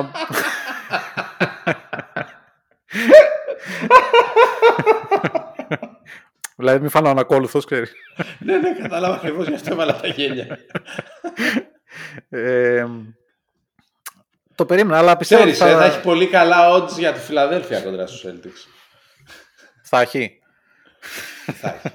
Μα κανείς δεν Ναι, θεωρεί. σίγουρα θα έχει, σίγουρα Εσύ, θα έχει. κανείς δεν θεωρεί. Μα ότι είναι θα φαβορή, περάσει. στις στοιχηματικές δίνουν στους Celtics φαβορή για το πρωτάθλημα τους Celtics. Με 2,5 απόδοση κάτι τέτοιο. Πολύ χαμηλό, εντάξει, δεν αξίζει. Ε, Θέλεις Warriors λοιπόν. Οκ. Okay. Ας πούμε ότι περνάνε οι Warriors. Συμφωνώ εγώ ότι θα περάσουν Μου οι φαίνεται, Warriors. μου φαίνεται δύσκολο πάντως μετά από αυτό που είδα χθες. Αλλά εντάξει, και μετά το Game 5 μου φαινόταν αδιανόητο να περάσουν ε, οι Kings. Οπότε Ναι, δεν ξέρω, και ρε είναι- φίλε, γιατί και το χθεσινό είναι ότι πάλι ο Σαμπόνι ήταν ε, δηλαδή σε άλλο γήπεδο. ναι, δεν ήταν καθόλου. Έτσι, έχει να κάνει με τα αμυντικά συστήματα ε, και τον Draymond όλο αυτό, έτσι. Αλλά δηλαδή ε, ότι μπορούν, δηλαδή αυτό θέλω να πω ότι κερδίσανε χωρίς τους μέσα Sabonis. στο Golden State ενώ ο Σαμπόνις έπε- είχε 3 στα 12 νομίζω. Δηλαδή Ναι, ήταν, ναι. ήταν κακός. Κακός, πολύ κακός, όχι μέτριος. Όπως είναι και σε όλη τη σειρά. Αλλά δηλαδή, είναι- είναι ούτε τώρα assist εκεί- βγάζει. Είναι ο Κάρι, είναι ο Κλέη, ξέρω εγώ, και θα είναι ε, κόλαση το Σακραμέντο και δεν ξέρω ποιον θα χώσει περισσότερο. Θα χώσει τους Kings ή θα τους παρακινήσει. Ή και τα δύο. Α, ναι, υπάρχει αυτό που λες, ναι, όχι, έχεις δίκιο σε αυτό. Ότι, ναι, ναι, ναι, ναι, ναι, ναι ισχύει. Ότι δεν ξέρεις πώς θα τους κάτσει το ότι παίζουν Game 7. Ε, Ναι. Αυτό, αυτό έχεις απόλυτο δίκιο. Αυτό είναι θεματάρα. Αλλά ρε παιδί μου, πήγανε μέσα στο Golden State και πήραν άνετα το Game 6. Ε, εγώ δηλαδή, εκεί πέρα Απλά είναι ξέρεις που τι, λέω, όπα. πήραν το Game 6 με τη λογική ότι εντάξει, τ- τώρα αυτή τη στιγμή, σήμερα που παίζουμε, είμαστε το outsider. Οπότε Ναι. ό,τι και να γίνει, Ναι, παιδιά, ναι, πάμε. ναι, ναι, ναι, Τώρα ναι, όμως ναι. μπαίνει και να πρέπει στη μέση. Γιατί έχει Game 7 στην έδρα σου. Καλά, έχεις απόλυτο δίκιο. Και επίσης υπάρχει κυρίως το σημαντικό ότι ο Clay Thompson είχε 2 στα 9 στο Game Ακριβώς. 6, οπότε Πότε θα, το- θα το ξαναπαιδίσει και αυτό επίσης; Ναι, ναι, δηλαδή αυτό δύσκολα. Πολύ δύσκολα. Είδαμε. Φίλε, ξέρεις ποιο είναι το πιο σημαντικό για, για αυτό το μάτς. Είναι στις 10.30 αύριο. Ναι, είναι ισχύει. στις 10.30. Ισχύει. Δηλαδή Ισχύει. μπορούμε να το δούμε χωρίς να είμαστε σαν ζόμπι. Ναι, είναι ναι, ναι. αύριο, είναι, είναι παραμυθένιο, έτσι. Ξεκινάει Αν και να Knicks, σου, πω, να σου ε, πω την αλήθεια, σε όλες τις σειρές, τα στάνταρ παιχνίδια που χάνω είναι αυ- των 10.30. Γιατί λόγω του ξενυχτιού, τώρα λόγω της δουλειάς, λόγω και του πιτσιρικά 6 μηνών που ξέρεις, ναι, ναι. έχω και το απόγευμα δεν μπορώ να κάτσω Α, να καλά, κοιμηθώ. ναι, εσύ μπορεί να, μπορείς να δεις τα νυχτερινά γιατί σε ξυπνάει το παιδί. Ναι, είναι άλλη φάση. Εκτός από αυτό και το απόγευμα δεν κοιμάμαι γιατί και το παιδί έχει τις απαιτήσεις του. Οπότε το, το παιχνίδι των 10 και μισή είμαι στο οριακό, κάθομαι στον καναπέ να το δω ενθουσιασμένος και στο ημίχρονο, λίγο πριν το ημίχρονο είναι που με παίρνει ο ύπνος. Για να ξυπνήσω μετά χωρίς ξυπνητήρι, ειδικά όταν παίζουν οι Celtics εννοείται. Να δω τα βράδινα. Ε, αλλά εντάξει, το Σαββατοκύριακο είναι τώρα, πιστεύω ότι θα, θα το δω το αυριανό και εννοείται ότι θα είναι παιχνιδάρα όπως και να έχει. Ε, απόψε ξεκινάει και το Nuggets Suns. Καταρχήν οι Εγώ Suns έχω- περάσανε πάρα πολύ εύκολα τους Clippers βέβαια λόγω των τραυματισμών. Καλά, πάρα πολύ εύκολα. Τους έκατσε Ποιος είδε ιδανικά. τον Γκουάι και δεν το φοβήθηκε. Ναι, φίλε. ναι. Αυτό. δηλαδή, Μα μετά το- ρε το φίλε, πρώτο αυτός ο παιχνίδι είναι- παίκτης είναι ο μεγα- το μεγαλύτερο Παιχτάρα κρίμα στην μεγάλο. ιστορία. Έτσι. Ναι, ναι, ναι. Κρίμα, πιο κρίμα δεν πάει. Ε, Δηλαδή, ε, τε- τε- τέλος πάντων, δηλαδή Και, συγκλονιστικό. και δεν το περιμένεις ότι τελείωσε τώρα. απέναντι σε αυτούς τους Suns θα πάει να πάρει ένα παιχνίδι μόνος του μέσα στο Phoenix; Και, και λέγαμε τότε ότι παιδιά, εγώ τους Clippers δεν τους υπολόγιζα πάρα πολύ να σου πω την αλήθεια, αλλά μετά από αυτό είναι η μόνη ομάδα που μετά από πρώτο παιχνίδι στη σειρά του πρώτου γύρου με έκανε λίγο όπα. Τι, τι παίζει τώρα εδώ πέρα. Ε, μετά κρίμα από το Θεό, τραυματίστηκε και έμεινε έξω. Δηλαδή και χωρίς Paul George ήταν ε, τρομερό. Και το πήραν οι Phoenix. Ε, λα- πιστεύω ότι θα, περνούν, θα περνούσαν οι Clippers αν δεν γινόταν αυτό. Το πήραν οι Phoenix 4-1 Ναι, ρε, εύκολα. μα Και, δηλαδή, έκανε το Westbrook. παί- Δηλαδή, ε, έπαιξε. Ναι. Δηλαδή, εντάξει, οκ, είχε δύο ματς που δεν, δεν του πήγαιναν τα σουτ. Γενικά. Ναι, αλλά στους ήταν στην Clippers άμυνα, Έπαιξε ήτανε- πάρα πολύ καλά ο Westbrook. Έκανε πράγματα το οποίο δεν, εγώ δεν, δεν το πίστευα ότι μπορεί π- πάλι να φτάσει σε αυτό το επίπεδο. Πώς να σου πω, δηλαδή. Ε, πραγματικά με, με ξεπερνάει αυτό που έκανε. Και η φάση είναι ότι, δηλαδή, μετά από αυτή τη σειρά, εγώ είμαι σίγουρος ότι αυτή η ομάδα, αν έπαιζε ο Λέναρντ, ο Τζόρτζ και ο Westbrook, είναι καλύτερο ρόστερ και από το δικό μας, έτσι. Ναι, ισχύει. Ρε, έβγαλε, έβγαζε, έφασε τον 10ο και τον 11ο και ήταν ο Ρόμπερτ Κόβινγκτον και ο δεν θυμάμαι ποιος άλλος, δηλαδή Ισχύει. ήταν σε φάση όπα. Α, ναι, και ο, και ο Μόρις. Δηλαδή, είχε, Ναι, δηλαδή, έμενες και οι 12 είναι playoff players, ρε. Δεν είχαν Ακριβώς, ε, κανέναν... Τέλος πάντων, Ε, η, η φάση με τους Suns είναι, κοίτα να σου πω, για Denver Suns. Εγώ ε, ποντάρω στο Denver. Ποντάρω. Δεν το έπαιξα, αλλά ποντάρω στο Denver. Γιατί; Διότι δεν μπορώ να πιστέψω ότι θα περάσει και δεύτερος γύρος χωρίς αυτό το ρόστερ που έχει Πέντε παίχτες. άντε 7 παίκτες, θα είμαι πολύ ευγενικός, Ε, μ, ναι. μ, για- γύρισε ο campaign. Ε, Οκ. Και μετράω και το Wainwright για κάποιο λόγο. Ε, τέλος πάντων, ότι αυτό το ρόστερ που έχει τον Chris Paul 38 χρονών θα βγάλει δεύτερη σειρά playoff χωρίς σοβαρούς τραυματισμούς και απώλειες. Γι' αυτό. Ε, Ήταν εξωφρενικά τα λεπτά που παίζανε. Ναι, ναι. Μα- μα δεν- Δηλαδή, μα- over προφανώς, 40 δεν λεπτά έχει ήταν roster. όλοι. Ο Durant 44, 45, 43 λεπτά. Ναι, ρε, Ήτανε- μα αυτό σου λέω. Δηλαδή δεν, δεν, δεν νομίζω ότι γίνεται. Αν γίνεται, δηλαδή αυτοί ξέρεις έχουν το χειρότερο πάγκο και το καλύτερο starting five. Ακριβώς. είναι είναι Αλλά περίεργη η φάση στα Βαλκάνια. Πώς θα φτάσουν στο τέλος μόνο με πέντε παίκτες;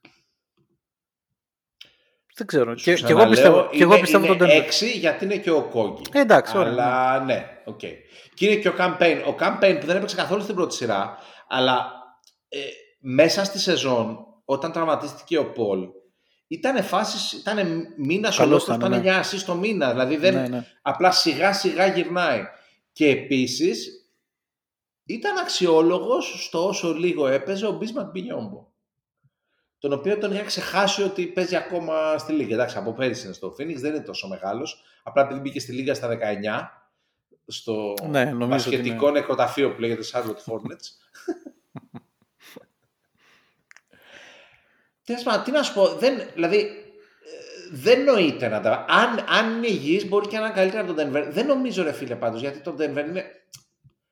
Είναι πλήρης ρε, Έχουνε, είναι όλοι υγιείς, είναι το ρόστερ δουλεμένο, γεμάτο, με εναλλακτικές Έχουν το όλες τις superstar θέσεις. τους.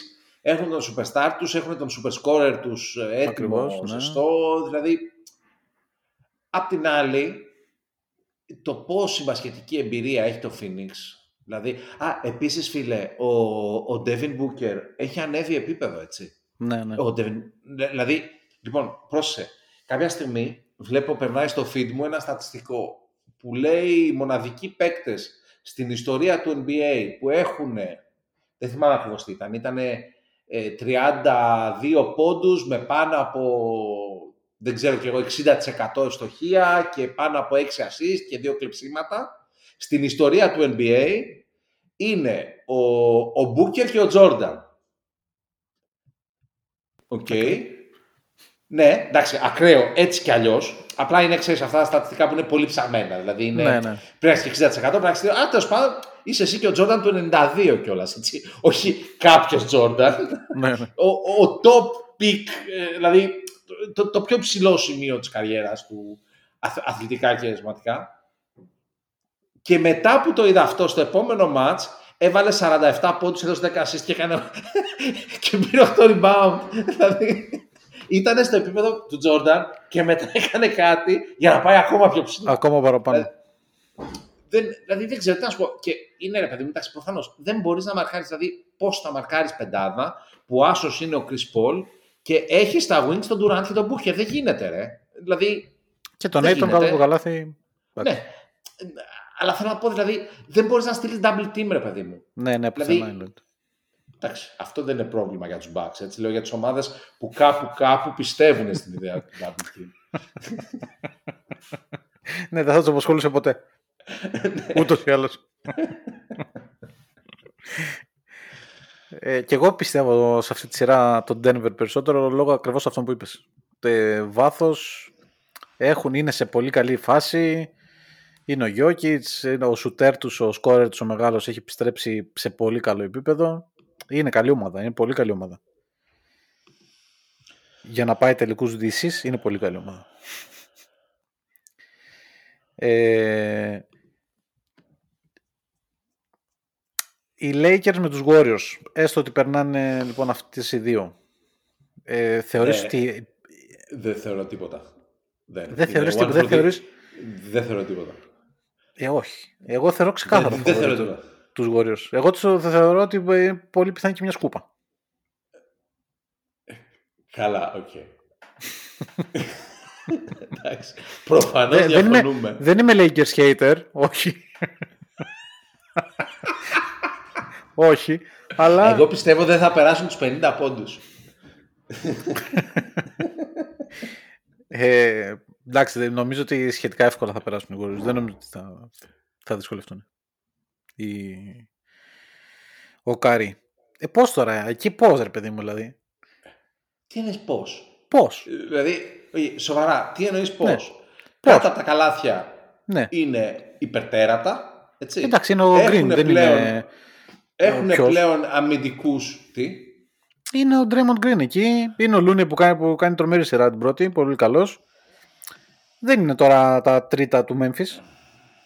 Εντάξει, 15 τάπες σήμερα και πω πω wow. Σε ένα μάτς, σε ένα ματς, μόνο στον Brook Lopez έχει κάνει 9 τάπες. Οκ. Ρε φίλε, εντάξει τώρα, είναι... Πώς να σου πω, ρε παιδί μου, πρώτον, κοίτα. Είναι μια σειρά στην οποία θα βλέπαμε, ε, δηλαδή να το συζητήσουμε γιατί έχει πάρα πολύ ενδιαφέρον. Έχεις δύο superstar, ο ένας Εάν είναι είναι υγιής, σίγουρα... Ναι, ναι, ναι. Έχεις δύο superstar.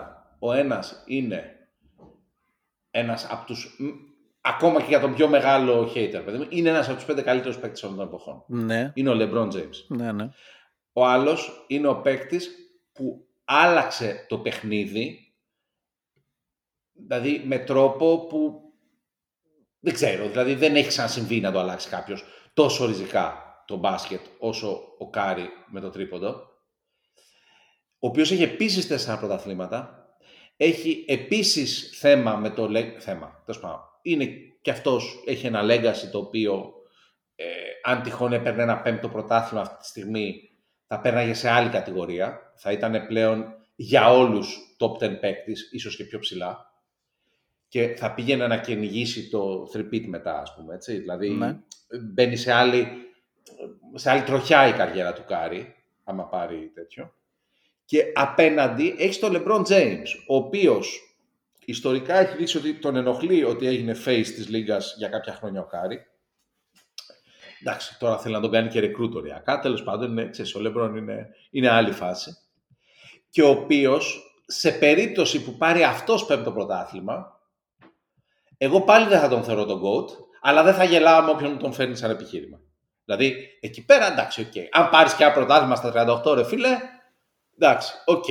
Με Ε, αυτή την ομάδα εγώ θα τον θεωρήσω GOAT. Respect. Ε, Respect. Δηλαδή, respect για πάντα. Ε, Στα 38 έκανες αυτό το πράγμα, δηλαδή ε, ε, δεν, δεν- δεν μπορώ πια να μπω στη συζήτηση αποδόμηση, ας πούμε, που συνηθίζουμε να κάνουμε στο Λεμπρόν, κυρίως λόγω των δηλώσεων του Λεμπρόν και των οπαδών του, βέβαια. Έτσι, εγώ το έχω ξαναπεί αυτό.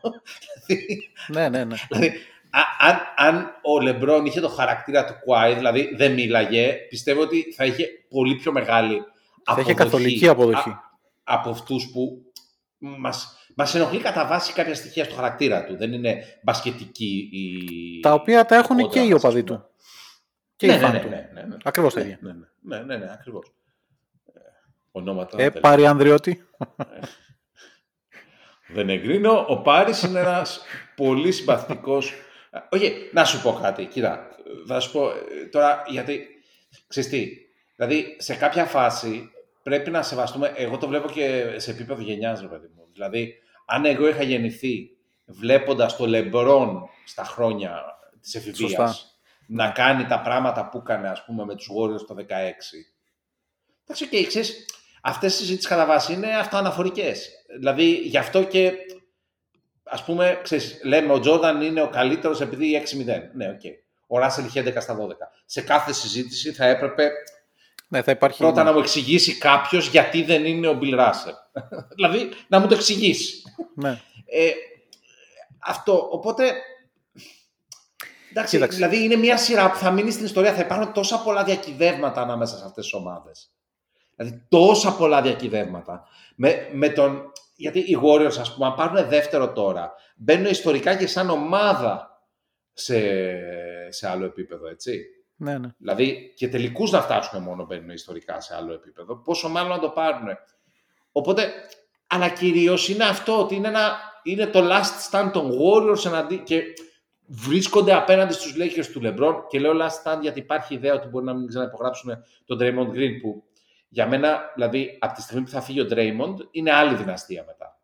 Ναι, ναι, ισχύει. Όπως οι Bulls είναι δύο δυναστείες, δεν είναι μία. Ακριβώς. Δηλαδή, Ναι. δεν, δηλαδή ε, αυτό. Αλλά οι Warriors αντιθέτως είναι ακόμα. Ο, ο πυρήνας είναι εκεί. Δηλαδή, τρεις παίκτες είναι οι Warriors. Ναι, ναι, ναι. Ο, ο Draymond, ο, Ο Κα- Clay και ο Steph. Ναι. Δηλαδή. Ε, οπότε δεν ξέρω, δηλαδή, και δεν μπορώ να περιμένω τίποτα. Δηλαδή, δεν. Πώς να σου πω. Προφανώς θεωρητικά φαβορή θα είναι οι Warriors, ρε παιδί μου. Ε, αλλά από την άλλη, δηλαδή. Έχουν. Τέλος πάντων, καλά. Στα- Τα είπα Ναι, γιατί αλλά δεν από, από πρέπει την να άλλη επαναλάβω. είναι το Kings Lakers. Εκεί δηλαδή δεν θα θεωρήσεις θες φαβορή τους Lakers. Εγώ και εκεί θεωρώ φαβορή τους Kings. Και ίσως πιο εύκολα από ότι το- με τους Warriors. Ρε εσύ, είδες ότι με κάποιο τρόπο ο Κέρ έχει βγάλει το Σαμπόνις ε, να παίζεις σε ένα παράλληλο γήπεδο. Ε, πώς να σου πω, γενικά εγώ, δε- ε- εγώ στα playoff πιστεύω πάρα πολύ στην εμπειρία. Πάρα πάρα πολύ. Γι' αυτό κιόλας με εντυπωσιάσανε με τους Kings δύο πράγματα. Ότι στο Game 1 ήταν, δηλαδή συνεχίσανε να είναι clutch όπως ήταν στη regular, λες και δεν συμβαίνει τίποτα. δηλαδή είναι playoff, παίζω κόντρα στους Warriors, α, που είναι και οι πρωταθλητές αυτή τη στιγμή ναι, τι κάνει. και έχουν πάρει άλλα τρία Και δεν με νοιάζει τίποτα, δεν με παρατάτε. Είμαστε Kings, είμαστε καλύτεροι. Δηλαδή αυτό, οκ. Γι' αυτό θεωρώ Απλά κιόλας δεν ότι έχουν εκεί μπορεί τίποτα να τους χάσουν. προτιμάω. όμως. Δεν έχουν εκεί τίποτα να χάσουν. Μπορεί να παίζει το ρόλο του. Ναι, και εσύ ότι άμα βρεθούν με τους Lakers, ξέρεις, υπάρχει και η περίφημη σειρά, Μα που γι' πήγες αυτό. στα διαιτησία Γι' αυτό. κτλ. κτλ. Αλλά ρε φίλε, πώς να σου πω, εγώ πιστεύω πάρα πολύ στην πασχετική ευφυΐα του Λεμπρόν. Ε, Δηλαδή, ε, ενώ με εκνευρίζει με πάρα πολλούς τρόπους, δηλαδή, ε, τον θεωρώ genius, δηλαδή πραγματικά τον θεωρώ genius. Είναι Και- genius. Ναι, ε, δεν θα βρει έναν τρόπο. Δηλαδή, ότι δεν θα βρει τρόπο να τα βάλει με τους Warriors, μπορώ να το πιστέψω. Γιατί απέναντι έχεις δηλαδή, τόσο μπασκετικό IQ μαζεμένο που εντάξει, οκ. Και εμπειρία και δεν συμμαζεύεται. απέναντι στον Ντομάντας και στον Ντεάρον, ε, αμφιβάλλω λίγο ρε φίλε. δηλαδή, τι να σου πω. Εντάξει, φοβερός ο Μάικ Μπράουν. Γνωρίζονται κιόλας με τον Λεμπρόν. Δεν ξέρω αυτό αν είναι καλό για τον Λεμπρόν, αν είναι καλό για τον Μάικ Μπράουν. Πραγματικά δεν ξέρω. Αλλά δεν μπορώ να πει. Δηλαδή, δεν μπορώ. Πώς να σου πω. Όταν ήμασταν 2-0 μπροστά, τη χρονιά με τον Αϊζάια Τόμας, έτσι. Ναι. Όταν ήμασταν 2-0 μπροστά, εγώ, εγώ το είχα πιστέψει να τους πάρουν. Δηλαδή, το είχα πιστέψει. Τους τους Cleveland, έτσι. Και μου λέγανε οι φίλοι μου ότι είσαι ηλίθιος ρε. Είναι σαν να μας λες ότι θα, θα πάει το, το νεούδι και θα τα βάλει με τον Αχιλέα και θα, κερ- θα χάσει ο Αχιλέας. Δεν πάνε έτσι αυτά τα πράγματα. Και είναι, δηλαδή, είναι αυτή η φάση, δηλαδή ότι υπάρχει τόση εμπειρία, υπάρχει τόσο σεβασμός απέναντι στον LeBron James. Δεν το ξεχνάς Δεν αυτό. υπάρχει δηλαδή, στο ίδιο επίπεδο όμως. Δεν είναι στο Τι ίδιο εννοείς; επίπεδο τώρα με τότε. Ναι, μαζί σου ρε, αλλά έχει ένα ρόστερ ε, τρελό. Δηλαδή, έχει ένα ρόστερ που είναι γεμάτο, γεμάτο, γεμάτο, γεμάτο καλούς παίκτες. Το μόνο θέμα που βλέπω, ας πούμε, αυτή, τη- εντάξει, δεν ξέρω πόσο μπορούν ή δεν μπορούν να μακράνουν τον Darren Fox, αλλά δεν ξεχνάω κιόλας ότι έχεις σπασμένο δάχτυλο ο Darren Fox. Ναι. Που, που έχω μία υποψία ότι θα κακοπεράσει το δάχτυλο του Darren Fox στο Game 7. Ε. δηλαδή δεν ξέρω ποιος θα περάσει, αλλά μετά το Game 7 το δάχτυλο θα έχει του Darren δάχτυλο. Fox θα είναι πολύ πιο τραυματισμένο από Ναι. ό,τι είναι πριν το Game 7. Αυτό το λέω δηλαδή 100%. Δεν υπάρχει Εντάξει. περίπτωση. Υπάρχει ο Θα τον, Draymond. θα, τον, θα τον σακατέψουν. Δηλαδή, ρε είναι ο Steve Kerr από μόνος του. Δεν, χρει- δηλαδή, Τα καλά, τι να ναι. σου πω. Ε, αλλά, δηλαδή, δε, δε, δε, δε. Ξέρεις, εντάξει τώρα, είναι ο τρόπος που αναλύω τη Λίγκα. Για μένα, ρε παιδί μου, δεν είναι τόσο πολύ τα X's and O's, είναι ο χαρακτήρας των, των, των παικτών, φυσικά και το ταλέντο τους και όλα αυτά, αλλά σε τόσο προχωρημένο επίπεδο στα playoff, δηλαδή ξέρεις, θα παίζουν για conference finals εκεί πέρα. Νομίζω ότι η εμπειρία ε, του LeBron, ε, του Davis και όλος ο ενθουσιασμός θα τους πάει, γιατί μην ξεχνάς και εκεί πέρα θα είναι φαβορή οι Kings θεωρητικά, ε. Ναι, θα είναι. Δεν θα είναι outsider. Ναι, ναι, ναι. Ε, Θα είναι. για άλλη μια φορά, δηλαδή δεν θα είναι το... Δηλαδή θα, θα, θα είναι υποχρέωσή τους να καθαρίσουν τους Lakers του LeBron. Εκεί όμως Πώς να θα σου είναι πω, και το είναι, είναι διακύβευμα- βαρύ πράγμα. Είναι, αλλά εκεί είναι και το διακύβευμα της εκδίκησης. Που εντάξει, η γενιά τώρα οι παίχτε που παίζουν όχι, αλλά όλο το narrative που θα δημιουργηθεί που δεν μπορεί να μην Και σε των οπαδών, επηρεάσει. σίγουρα. Ναι. και οι οπαδοί. Το, το οποίο σίγουρα θα επηρεάσει την ομάδα. Δεν θα πούνε εντάξει, τώρα δεν ασχολούμαστε με τη ότι είναι 22 χρόνια πριν. Ε, Οπότε και οι οπαδοί θα μπουν και πιο πολύ μέσα από το πρώτο παιχνίδι. Τώρα σίγουρα θα, είναι, θα κρέμονται στο Game 7 γιατί είναι η ελπίδα. Μετά είναι, θα το θέλουν. Τώρα νομίζω ότι δεν τους νοιάζει ακόμα. Είναι σε φάση ότι εντάξει, okay, και να αποκλειστούμε είμαστε μια χαρά. Εάν πάνε με τους Lakers θα τους νοιάζει. Μπορεί να τους κάνει κακό αυτό. Ναι. ναι. Τους Lakers δεν θα τους νοιάζει. Δηλαδή οι Lakers δεν νομίζω ότι θα ασχοληθούν να το δουν έτσι. Γιατί στην ουσία είναι η ευνοημένη της ιστορίας αυτής τώρα του τι Ναι, έγινε μα τότε. αυτό οπότε- σου λέει, δηλαδή θα έχουν και πιο πολλά να, κουβα... να κουβαλήσουν, ρε. Δηλαδή θα είναι, θα είναι και σε πιο δύσκολη θέση φυσιο- ε, ψυχολογικά. Είναι, ακ- δηλαδή, ακριβώς, ο- δηλαδή, αυτό που είπες, ότι το Game 7 είναι πιο δύσκολο για τους Kings Ναι. από ότι Θα ήταν το είναι όλη Game η σειρά. 6, Θα είναι όλη η σειρά έτσι. Είδαμε. Οπότε με την ίδια λογική και από το, ό,τι και να περάσει από τον Denver ε, Suns, πάλι τους Lakers θα βλέπεις φαβορή, αν περάσουν Ε, οι Lakers. όχι, Καλά, αν όχι, φτάσουν. Όχι, όχι, όχι, όχι, Γιατί; όχι, όχι. Γιατί τον Denver τους τη χρωστάει. Το Denver, όλα αυτά που λέω ότι θα πάθει το Sacramento, τα έπαθε το Denver στο Bubble. Τι ισχύει. Που φοβόταν ουσιαστικά φοβόταν να παίξουν άχρια το LeBron. Έτσι. Δηλαδή ήταν όλα αυτά. Δηλαδή ήταν στη φάση φτάσαμε τελικούς περιφέρειας, πω πω είναι ο LeBron James απέναντί μας. Δηλαδή, ε, αυτά μία φορά στο Jokic. μία. Α, Όχι δεύτερη. σίγουρα. Και νομίζω και, και, ο, Γιώ- ναι, ναι, και ο Γιώκητς και ο Τζαμάλ είναι πλέον όριμοι. Ρε. Τότε ήταν, ήτανε άπειροι, ρε. ήταν το πρώτο σοβαρό playoff run τους. Ήταν ό,τι είναι το Σακραμέντο και αυτή τη στιγμή, ρε, εσύ. Σε αυτή τη φάση θεωρείς ακόμα ότι ο νικητής της Ανατολής θα είναι πρωταθλητής; Τι να σου πω, ρε φίλε. Τι να σου πω. Ε, Δεν, δεν έχω ιδέα. Δεν έχω ιδέα. Δηλαδή, αν υπάρχει, ας πούμε, τρόπος να φτάσουν ηγοιήσεις σαν στους τελικούς, ε, με φοβίζει πάρα πολύ. Ε, για τους Denver δεν, δεν μπορώ να φανταστώ. Δηλαδή, δεν, γιατί είναι και αυτή η νέα ομάδα και όλα αυτά, θεωρώ ότι είμαστε πιο πλήρες σαν roster, γενικά, Ναι. και από τον Denver. Ε, αλλά δεν ξέρω, δηλαδή δεν, ξέρεις τι γίνεται, δεν έχουμε δει πραγματικά τον play of Jokic ακόμα, πώς να σου πω, δηλαδή δεν έχουμε Δεν δει έχει το χρειαστεί Jokic. βασικά να το δούμε. Ναι, δεν έχεις δει το Jokic που πηγαίνει για πρωτάθλημα, ρε παιδί μου. Δεν, στα σοβαρά όμως, δηλαδή Ναι, ναι. που είναι ο στόχος της χρονιάς. Δηλαδή έχει πάρει δύο MVP, τώρα για πρωτάθλημα. Είναι εκεί που ήταν ο Γιάννης πριν τρία χρόνια. Είναι ακριβώς το ίδιο σημείο. Ναι, ακριβώς.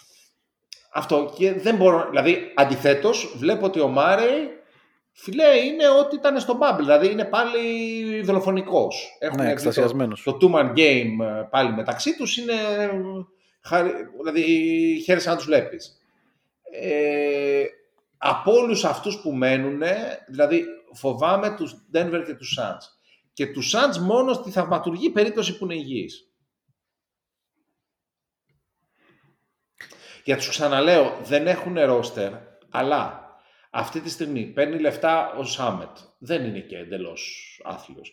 Παίρνει λεπτά ο Μπιγιόμπο. Δεν είναι και εντελώς άθλιος. Άμα γυρίσει και ο Κάμερον Πέιν, έχουν κουτσά στραβά 7,5 παίκτες. Δηλαδή, Ναι. το Ναι, μόνο καταλαβαίνω που δεν τι. έχει γίνει ποτέ είναι 30 μάτς πλέον να είναι υγιής ο Chris Paul. Ναι, και δεν ξέρω. ε, 40 πλάς λεπτά σε όλα τα παιχνίδια έχει φτάσει ποτέ κανείς μέχρι το τέλος; Θα το έχει κάνει ο Τζόρνταν λογικά. Καλά, ναι. Ενώ φυσιολογικός. Ναι, όχι, αλλά σοβαρά πρέπει να το έχει κάνει ο Τζόρνταν. Δηλαδή, να το ψάξουμε, δηλαδή, έχω την εντύπωση. Και καλά, παλιότερα που δεν βγαίνανε, θυμάσαι. Ξέρεις, Ε, καλά, ο Wilt ναι. θα έχει 52 λεπτά μέσα όρο στα πλέον, να το ψάξουμε. το ξέρεις, ε, έχει μια σεζόν ο Wilt που έχει μέσο όρο πάνω από 48 λεπτά συμμετοχής. Γιατί δεν τον βγάζαν ποτέ και είχε και παρατάσεις. Ε, η μόνη πιθανότητα πιστεύω να πάρουν πρωτάθλημα στην Ανατολή είναι να πάνε οι Celtics τελικούς. Δεν νομίζω ότι είτε Φιλαδέλφια είτε Μαϊάμι. Δεν νομίζω. Αυ... Λοιπόν, ε, εγώ έχω βάλει ένα καινούριο κανόνα στη ζωή μου. Τον έβαλα μετά το Game 4, αλλά δεν τον μετάνιωσα μετά το Game 5. Είναι εγώ δεν θα θεωρήσω ποτέ ομάδα που παίζει ο Jimmy Butler και είναι υγιής ξεγραμμένη. Είναι αυτό. Έχω αυτό τον κανόνα. Ε, εντάξει, αλλά δεν το έχει πάει μέχρι το τέλος ποτέ. ναι, αυτό ακριβώς. Όπως δεν είχε βάλει ποτέ 56 πόντους. Εντάξει, όχι, νομίζω ότι είναι πάρα πολύ τραβηγμένο. Όχι. Είναι, Δεν- δεν είναι το- πάρα πολύ τραβηγμένο. Όπως και αυτό που έκανε στο Milwaukee. Φίλε, σοβαρά, δηλαδή, αν μου το έλεγες Μα ότι του θα το- γίνουν να αυτά σου πω που όμως γίνανε κάτι, σε αυτή τη Του σειρά, το στρώσανε θα σε κιόλας. έλεγα τρελό. Του είπαν κάντο. Του το είπαν. Του φωνάζανε από την άλλη πλευρά κάντο. Οι Bucks μόνοι τους. Του λέγανε έλα κάντο. Ναι, εντάξει, όχι, σε αυτό έχεις δίκιο. τώρα. Σκότωσέ Ναι, μας. ναι. Έλα, πάρε όλο Ναι, δικό ναι, σου. Ναι, εντάξει, ναι, ναι, ναι, εντάξει, αυτό, αυτό ισχύει. Αυτό ισχύει. Απλά ρε παιδί μου, ξέρεις, έστω και για να μην τον γκαντεμιάσουμε, ρε παιδί μου, ας μην ξεγράψουμε τους Heat ακόμα. Επέ- ε, επέτρεψέ μου. Εντάξει. Οκ. Δεκτό. Θεωρείς Heat δεδομένο θα περάσουν τους Knicks, ε; Ρε παιδί μου, τώρα, ρε, είναι πάλι το ίδιο πράγμα. Δηλαδή, εγώ θεωρώ, είναι καθαρά η ψυχολογία του Τζίμι. Δηλαδή, αν δεν έχει καεί από την υπερπροσπάθεια, ε, έχει... ε, Είναι αυτός που θα το θέλει πιο πολύ και σε αυτή τη σειρά, ρε παιδί μου. Και το, Ναι. το έχουμε δει πολλές φορές ότι το να το θέλει ο Τζίμι. Ρε, πέρυσι πάλι μας βγάλει. Δηλαδή, Ναι, Μόνος όντως. του. Δηλαδή δεν θα μπορέσει να βγάλει τους Knicks. Δηλαδή με, με, αυτή, δηλαδή με αυτή τη λογική στο λέω. Δηλαδή μην κοιτάς μόνο τι έγινε φέτος. Θυμήσου και ότι πέρυσι τελειωμένη σειρά πήγε να τη γυρίσει μόνος του. Ναι. Δηλαδή τελειωμένη σειρά. Τελειωμένη, τελειωμένη, τελειωμένη. Ε, ε, Γι' γι' αυτό δηλαδή δεν, δεν είναι. Ρε παιδί μου, δεν είναι ότι ξαφνικά σε μία σειρά ο Ντόνοβαν Μίτσελ ήταν ε, ο καινούριος Dwayne Wade. Αυτό είναι κάτι που έγινε μία φορά, δεν έχει ξαναγίνει ποτέ από τότε. Αυτός είναι η τρίτη ή τέταρτη φορά που στα πλέον μου βγάζει τα μάτια. Παιχτάρα μεγάλη είναι. Εγώ Ε, λέω, νοθός γιος του Τζόρνταν. Είναι... Έχω, έχω πιστεί από το κονσπίραση πλέον. Ωραία, κάνε μου ρε εσύ, Παύλο μια κατάταξη. Το, ναι. Βασικά όχι άκυρο, δεν είναι να κάνεις κατάταξη. Τέλος πάντων, στείλε μου δύο μάτια στο τελικό και πες μου ποια είναι η φαβορή του πρωτάθλημα. Χωρίς Δύο μάτς στο συναισθηματισμού και τελικό γούρι. και- Celtics Lakers. Πιστεύεις, λέει και Τέσσερα, τελικό; Λοιπόν, ναι, πες, πες. 4-3 Celtics. 4-3. Ε, 4-3. Ε, πώς το λένε; Ρε εσύ, θέλω να κερδίσω ένα Game 7 κόντρα στο Los Angeles, ρε φίλε, συγγνώμη. Θέλω να είναι, να είναι στο Garden και να το κερδίσω εγώ και να τους βλέπω να κλαίνω όπως κλαίγαμε. Συγγνώμη, καθόλου εμπαθής. Ε, αλλά πραγματικά, δηλαδή, εγώ τη φάση του 10 δεν την έχω ξεπεράσει ακόμα. Πραγματικά δεν την έχω ξεπεράσει. ναι. Δηλα- Δηλαδή, ε, το, το βλέπω στο YouTube και φωνάζω στον Doc να βάλει τον, τον Robinson μέσα. Γιατί δεν έβαλε τον Nate Robinson. Γιατί, γιατί, γιατί, γιατί. δηλαδή, είμαι ακόμα εκεί κολλημένος, ρε παιδί μου. Ε, μ, τώρα, ε, ναι, αυτό. Δηλαδή, ναι, γιατί οι Warriors, αν δεν είναι οι Lakers, θα είναι οι Warriors. Δεν, ε, τέλος πάντων, δεν ξέρω.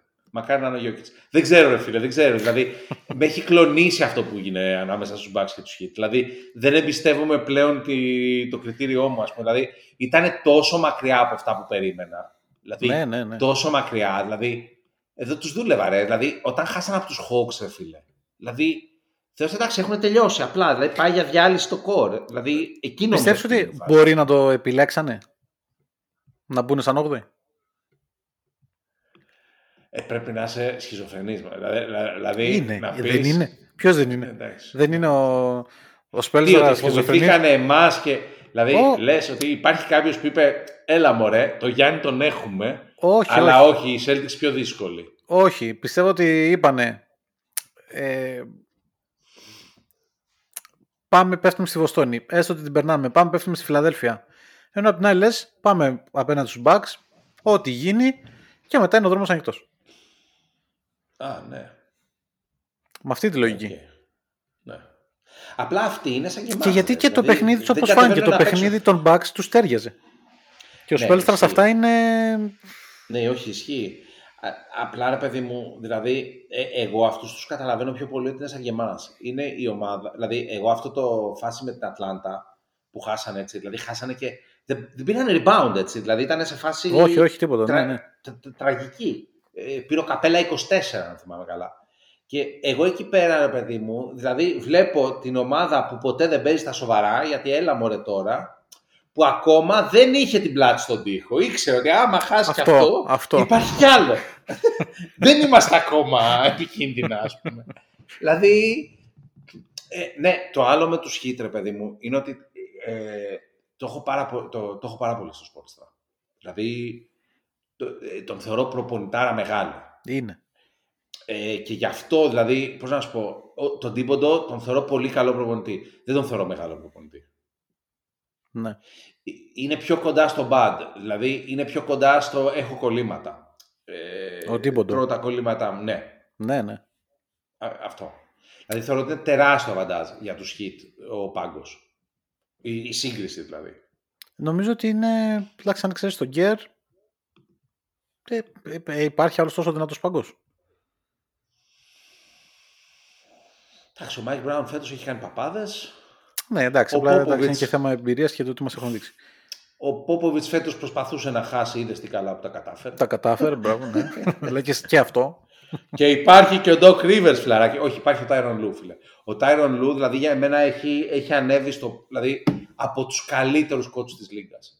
Δηλαδή, ε, και ένα μάτς που πήρε πολύ του ήτανε και ότι κατάφερε, Ναι. έτσι, σε όλα τα μάτς τα χτυπήσανε. Κανένα δεν πέσανε. Ναι, ναι, ναι, κανένα δεν πήραν εύκολα. Ισχύει. Ε, Δηλαδή και έβαζε και τον 11ο του παίκτη, ας πούμε, και είχε να πάρει αυτό. Και επίσης κατάφερε να κάνει χρήσιμο τον Russell Westbrook. Δηλαδή το να είναι, ρε παιδί μου, winning παίκτης ο Westbrook είναι κάτι που δηλαδή, είναι πάρα πολύ δύσκολο να το καταφέρει ένας προπονητής. Δηλαδή Ναι. είναι από τους πιο δύσκολους γρήφου σε όλο το NBA, πιστεύω.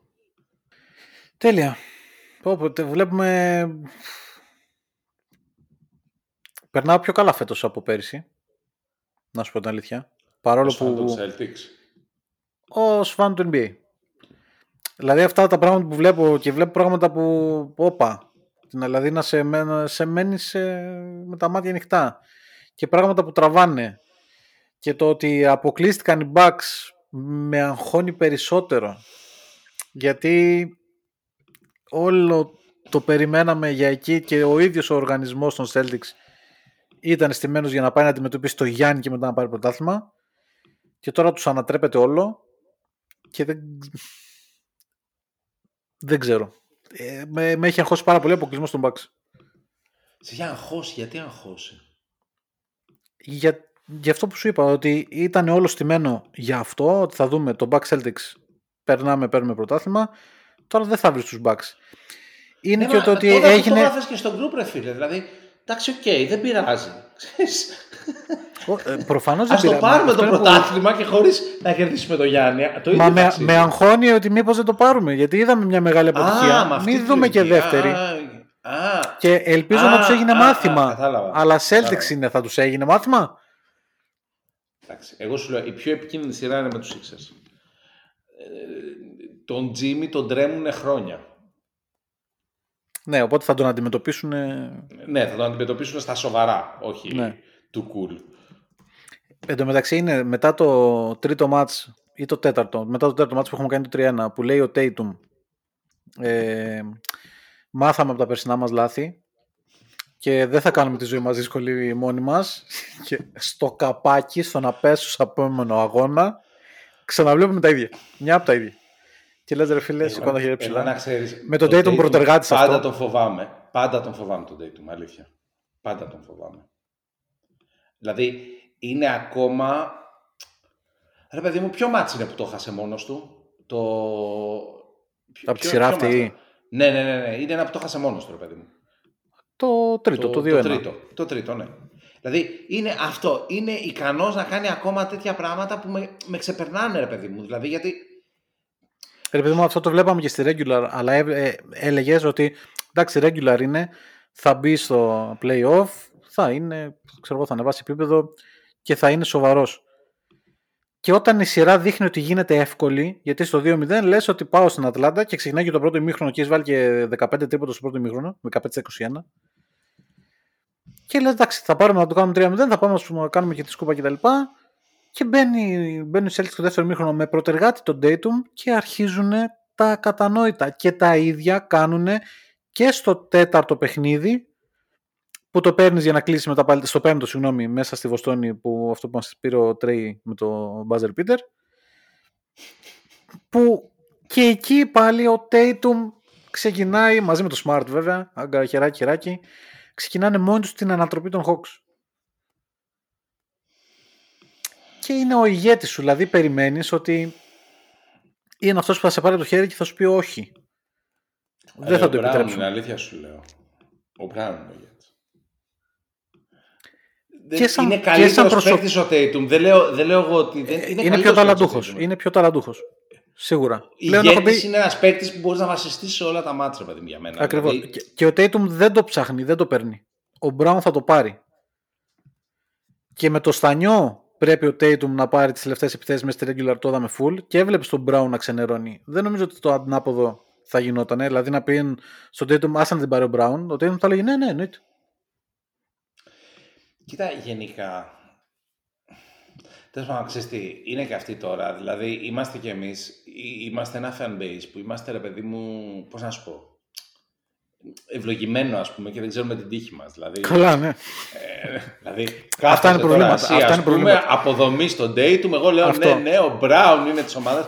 Φίλε, αυτό που έκανε πέρυσι στο Game 6 ο Tatum, ούτε Ω, στα δεν όνειρά σου δεν, Ναι, το δεν έκανε υπάρχει.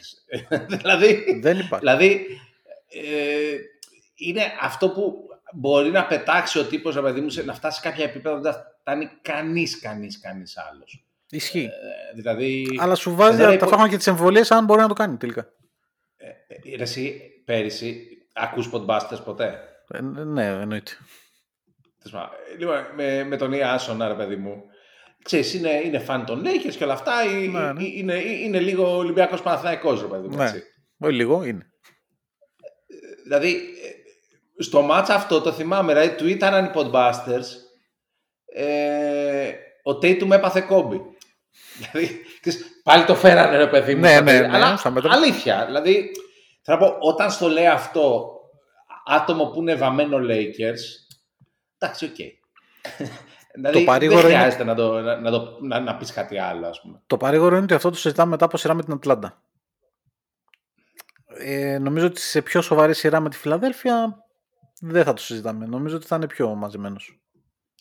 Εγώ τη Φιλαδέλφια σου ξαναλέω. Δεν... Δεν Ειδικά θα το πάρουμε εκεί, στο- άμα πάρουμε και το δεύτερο το ματς, φίλε, πω, στο Game 3 Θα θα, πάμε στο δεις μάτι μεγάλο μας. μπάσκετ. ναι. ναι, το φοβάμαι κι εγώ αυτό. Εντάξει, ας ξεκινήσουμε με 2-0. Στο Game 3 εδώ το είδαμε με την Ατλάντα το μεγάλο μπάσκετ. Ναι, νομίζω ότι θα, θα φεύγουν τούβλα από παντού. ναι, ναι, ναι, ναι, ναι, ναι, ναι, ναι. Εντελώς. Εντελώς. Αλλά είναι απ' την άλλη ότι έχεις απέναντι σου Embiid και Harden και όλο αυτό το narrative ότι. Γιατί ακούγεται φέτος αρκετά ότι η Φιλαδέλφια μπορεί να πετάξει έξω τους Celtics. Οπότε μήπως θα είναι λίγο πιο μαζεμένη. Ναι, ναι. Θα δείξει, δεν ξέρω. Σίγουρα, σίγουρα, σίγουρα. Δεν ξέρω. 4-2 γιατί δύο μάτς θα τα χάσουμε μόνοι μας. Αυτό. Θα σπάσουμε. Τώρα, εντάξει, σου ξαναλέω, αν τελειώσει ο Μάξ τη σειρά με 28, 29, 30, 32 πόντους, άλλη σειρά, έτσι. Δεν... Ναι. Δηλαδή, βασικά για να γίνει competitive αυτή η σειρά, πρέπει να, ο Harden να παίξει στο επίπεδό του και να ανέβει ένα επίπεδο ο Μάξ. ναι. Ε, το Μαζούλα πώς τον βλέπεις θα- για να πριν κλείσουμε;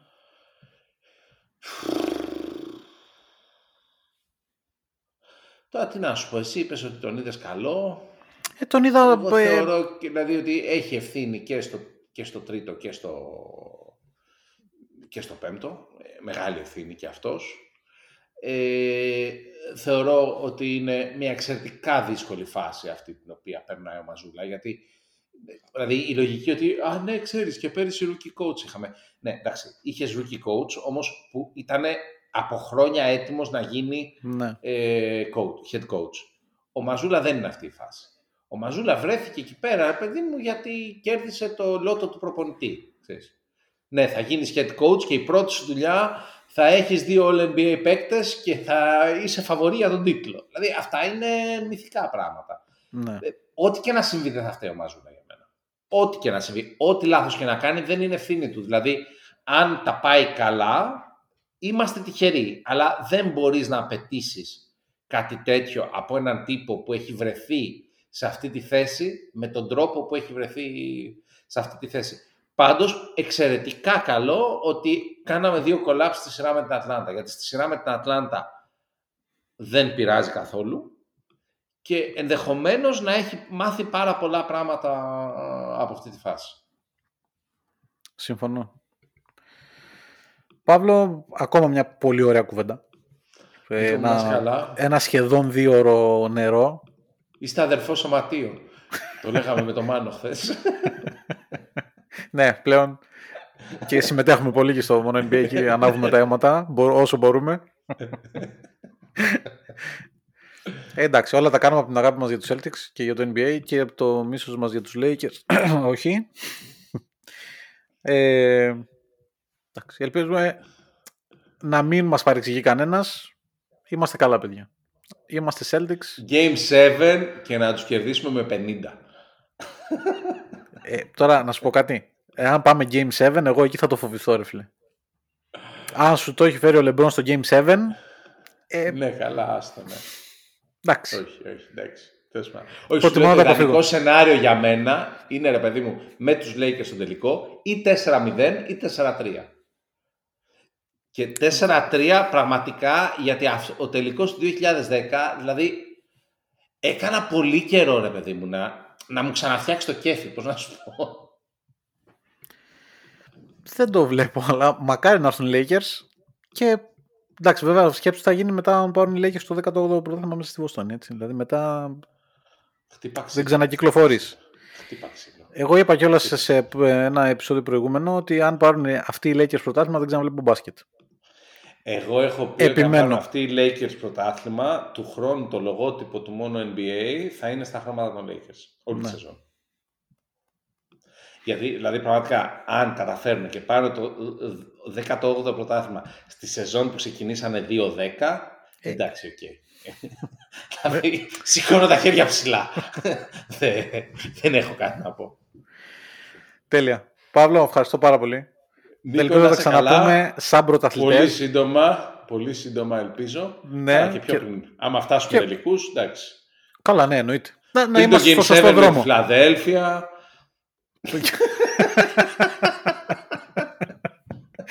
Πρέπει να είμαστε και εμεί με την πλάτη στον τοίχο, λοιπόν. Έγινε. Παύλο, ευχαριστώ πολύ. Καλό βράδυ. Ευχαριστούμε και εσάς όλους πολύ που μείνατε μαζί μας σε αυτή τη σχεδόν δύο ώρη εκπομπή με τον Παύλο. Ε, ελπίζουμε είτε συμφωνείτε είτε διαφωνείτε με αυτά που ακούσατε από μας να μην μας κρατάτε κακέ, ιδιαίτερα οι φίλοι των Lakers. Όσο προχωράμε και μέχρι την επόμενη εκπομπή μπορεί να έχουν γίνει πάλι αδιανόητα πράγματα.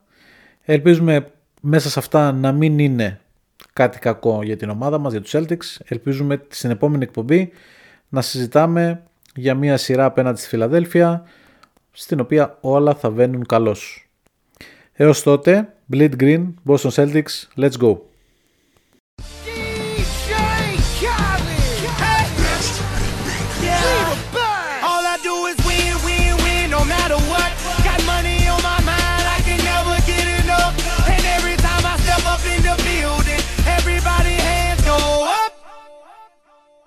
They stay there.